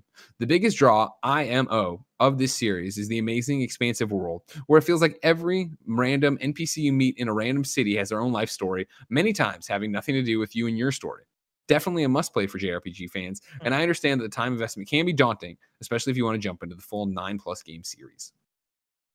Uh, it's also on sale right now on PSN. Uh, you can be it's, you can buy it. Yeah. save forty percent. It's twenty three ninety nine right now until May eighth. It looks like. Mm, you think you're gonna do it? Is that is that the winner? You said because that's where this started from, right? You you were playing Final Fantasy VII after Final Fantasy VII remake, and you were looking for another JRPG, or you also Yeah, I- I in the too. Yeah, yeah. Um, yeah, well, I also started Persona. f- Uh, yes, Persona Five Royal, and so I'm making my way through that also. Um, man, I'm t- I'm I might I might hit the buy button on the Legend of Heroes Trails of Cold Steel. I'm gonna give People you really one selling it. more, and it's one of the ones that I wasn't expecting to pop up here, but Charles Jacobson wrote in with this to patreon.com slash kind of funny games. Greetings, Greg and Blessing. JRPG implies it has to be made in Japan. But can we agree that today it's more tied to the type of systems and combat, not country? If so, let me tell you about arguably the best JRPG on PS4 Battle Chasers Night War by Airship Syndicate, Joe Mad, and a lot of ex Vigil folks. It's based on the Battle Chasers comics, which use JRPG tropes in a very creative way. The tank is a little badass girl, the massive battle mech has become the healer, etc. It's stunning. It's excellent in terms of writing. And I'm sorry, it's excellent in terms of writing. The combat is the best of any modern RPG, I'd say. It's not grindy, yet there's such a rewarding feeling you get from the experience, and it's sold as a smaller experience, but it still takes 25 to 30 hours to beat. Play it. You'll not regret it.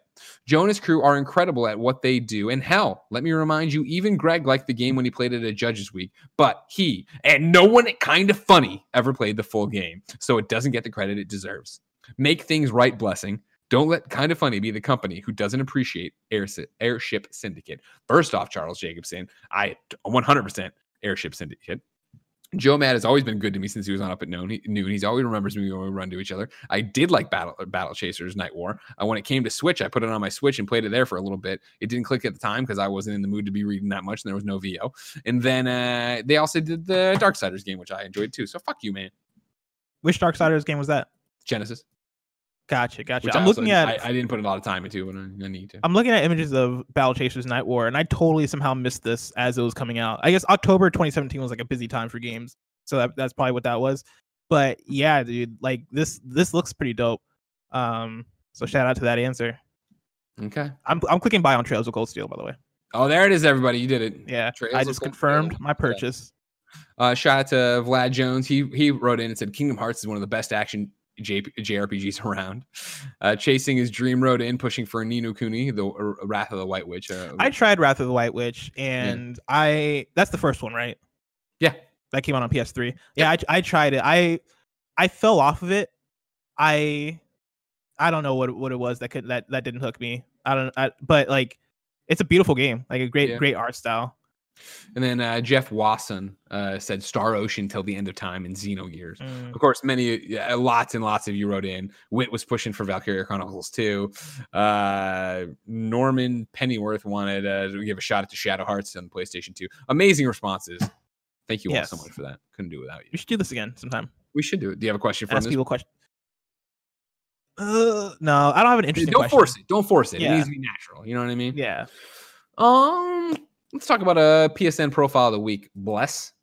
Let's do it, Greg. This, of course, is where one of you writes into patreon.com slash kind of funny games, giving me your PSN name. I read it here. We then go to your trophies on psnprofiles.com, a great site you should support. And we decide if you're good, bad, or down under. That didn't make any sense. Uh, Dan Aplin wrote in to patreon.com slash kind of funny games, wanting to be searched. Uh, PSN name is D A N L I N P. So it's D it's his name, but he put a nine in instead of the. It's it's a lot, Dan. You can change that anytime you want to, Dan. Uh, Dan says, "Hey, Greg and Blessing, hello from the lockdown UK. Oi, oi, Governor. Whilst I have been lucky enough to continue working during these times, I have still found time to ignore the sun outside and continue hunting platinums.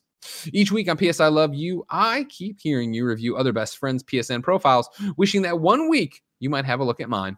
I recently got a PlayStation VR for my 30th birthday, and so have been and so have been enjoying unlocking platinums in virtual reality. So far, Astrobot Rescue Mission is my favorite VR game. If any other best friends have recommendations for great PSVR platinums to go for, please let me know. I wanted to say thanks uh, for. I want to say thanks for keep myself. He says keep myself. Thanks for myself and the rest of the community. Ah, he left out the ing. Thanks for keeping myself and the rest of the community entertained during Ah. these difficult times. That's always the Keep up that's the always the fun work. game to play to figure out like, all right, what are they trying to say here? Yeah, right. Uh, and I hope you enjoy my uh, trophy collection. P.S. I'm ashamed to say that as a PlayStation fan, I have never played Unchar- the Uncharted games, but I am getting closer to the big 100 uh, milestone. I plan on making those game my 97th, nine- 98, 99, and 100th platinum. Wow. I love that idea. the dedication. Uh, right now, yeah, as we pop in over here, right, we are looking at uh, right now. Dan had well, first off, work hard, play hard. That's his his uh, little, little saying there. I like that. Uh, level That's really in trophies right now. A total of 4,610 trophies, 87 plats right now. Uh, last Wow. one being Astrobot Rescue Mission. Before that, Jedi Knight 2. Astrobot Res- Rescue Mission is a. I, I know he said it's his favorite VR game, but yeah, I agree. Yeah. It's up. It's up there with Beat Saber. Those are the, like the two best PSVR games. Uh, what else got? Uh, like because let yeah, he you know he mentioned the VR thing, yeah, and he said so it's Astrobot he's got there. He's got the Playroom VR. Uh, he's got I didn't realize you could platinum Playroom VR. yeah. Because isn't that like a like a demo? Like not not a demo, but isn't it like a It's like go teaching you how to do stuff, right? Yeah, like Yeah. defeat the VR monster, save the city. Interesting Rick and Morty? You do that. virtual Remember on the, the VR, uh, the Vita game, the Vita intro thing, Welcome Park or whatever. That had a Can you platinum that? wait. Did it have a platinum or it just maybe it just had trophies? Hold on. That's interesting. now you got me checked. No, well, welcome. Welcome Park trophies. I don't remember ever seeing anybody having a trophy for Welcome Park Park, but I could A be very platinum wrong. tro- Yeah, no, I'm sorry. It just had trophies. It didn't have a It had trophies. Interesting. Yeah, yeah, it had a gold trophy. That was the one. I got compl- I got confused. What about, such a big deal um, when we got our Vita that it had? What about Near? Like not like wasn't there like an app on Vita called Near? Yeah, don't like talk about Nier. We don't talk about Near. did that have trophies trophies to it? Uh, no, nobody understood Near. It sucked. You got a game good. What the fuck are you talking about? What is this? Nightmarish. Nightmarish. Mhm. Uh, Platinum in Kingdom Hearts 3. That's nothing to sneeze at. Platinum at Lego DC Superheroes. Platinum in MediEvil. You don't see that often. You don't see people That's not- playing MediEvil that often. That's not a that's not a platinum C. Uh, platinum in Dead Nation, no nothing there. Platinum in Final Fantasy 15, Final Fantasy 12, uh, Overcooked 2, Shemu. I can never say it, but you know what I mean. Spider Man, Lego Marvel Superheroes 2, Zero Dawn, unlike Blessing. Lego Dimensions Bless, that's another good one. Game taken too Is soon it- from us. Is- if if you, if I wanted to platinum that game today, could I even do it for Lego Dimensions? I mean, you'd have to get the Lego stuff with it, but Mm. And it'd be, that'd be difficult to do, wouldn't it, yeah, probably. to get the Lego stuff? Yeah, no, I- I gave mine away to some kids, so I can't help you anymore. I mean, I'm not looking to platinum it. I was just very curious. Well, I mean, if you're thinking about it, I'll go through the hoops and I'll try to get it for you. You know what I mean? Like, you know, I love that game. Uh, lots of Legos here. Got Lego Star Wars 3, Lego Pirates of the Caribbean, Sly 1, Sly 2, Sly 3, God of War Ascension. You don't see that one often either. LA Noire, all the Jaks. I like what I like about it, Dan, is that you get into grooves. You know what I mean? You know, man, he platinumed Ratchet Deadlocked. What a great platinum! I uh, did you ever were you ever into Ratchet Deadlocked, Greg? Did you ever play that one? Which one was Ratchet Deadlocked? That was Ratchet like the one that um was basically like an arena shooter game. Like it it it, basically was uh it was like a Ratchet and Clank spinoff where it is Yeah. like Ratchet gets abducted, I think, and then like put into like like this alien arena um like game show type Sure. deal. That game was super fun, but never got the respect it deserved. And it's a game that I think they should bring back in some form. Like a, a Ratchet Deadlocked 2 that came out like today, I think could re- be really fun because it is like it's Ratchet and Clank gameplay that is meant for um, like a horde mode or like multiplayer modes. It's like a multiplayer focused Ratchet game. That Oh, like okay. if you look at the weapons and like the layout of it, I think I, I think it works so well today. But I doubt they'll go back to it. All right. Well, Dan, great trophy list. I like that you burn hot on a series or something, or like at least a genre, and then you get out and you do The something else. Warriors. Sorry, I'm like I like scrolled all the way down to see it, like what man. the- these early Oh. platinums are. Dark Cloud. Dark Cloud. I like this guy. This, this guy's Oh, Dan, you get cool. the blessing seal of approval. Yeah, Dan, you get the you get the seal of approval. I love you. Ladies and gentlemen, this has been PS I Love You XOXO. Thank you so much for joining us. Remember, we're your weekly PlayStation podcast. You hang out, you nerd out with us, and we have a good time. If you want to give us your trophies, if you want to ask us questions, if you just want to be part of the show, patreon.com slash kind of funny games, where of course you can get the exclusive post show we're about to record. That's right, the podcast doesn't have to end unless you're on youtube.com slash kind of funny games or podcast services around the globe. You can just head over to patreon.com slash kind of funny games, get the show ad free, watch it as we record it live, and get that post show. Blessing. Greg, Great work today. You too. You did a great job. Thank you. I'm looking forward to this post show with you. But until then, for everybody else, it's been our pleasure to serve you.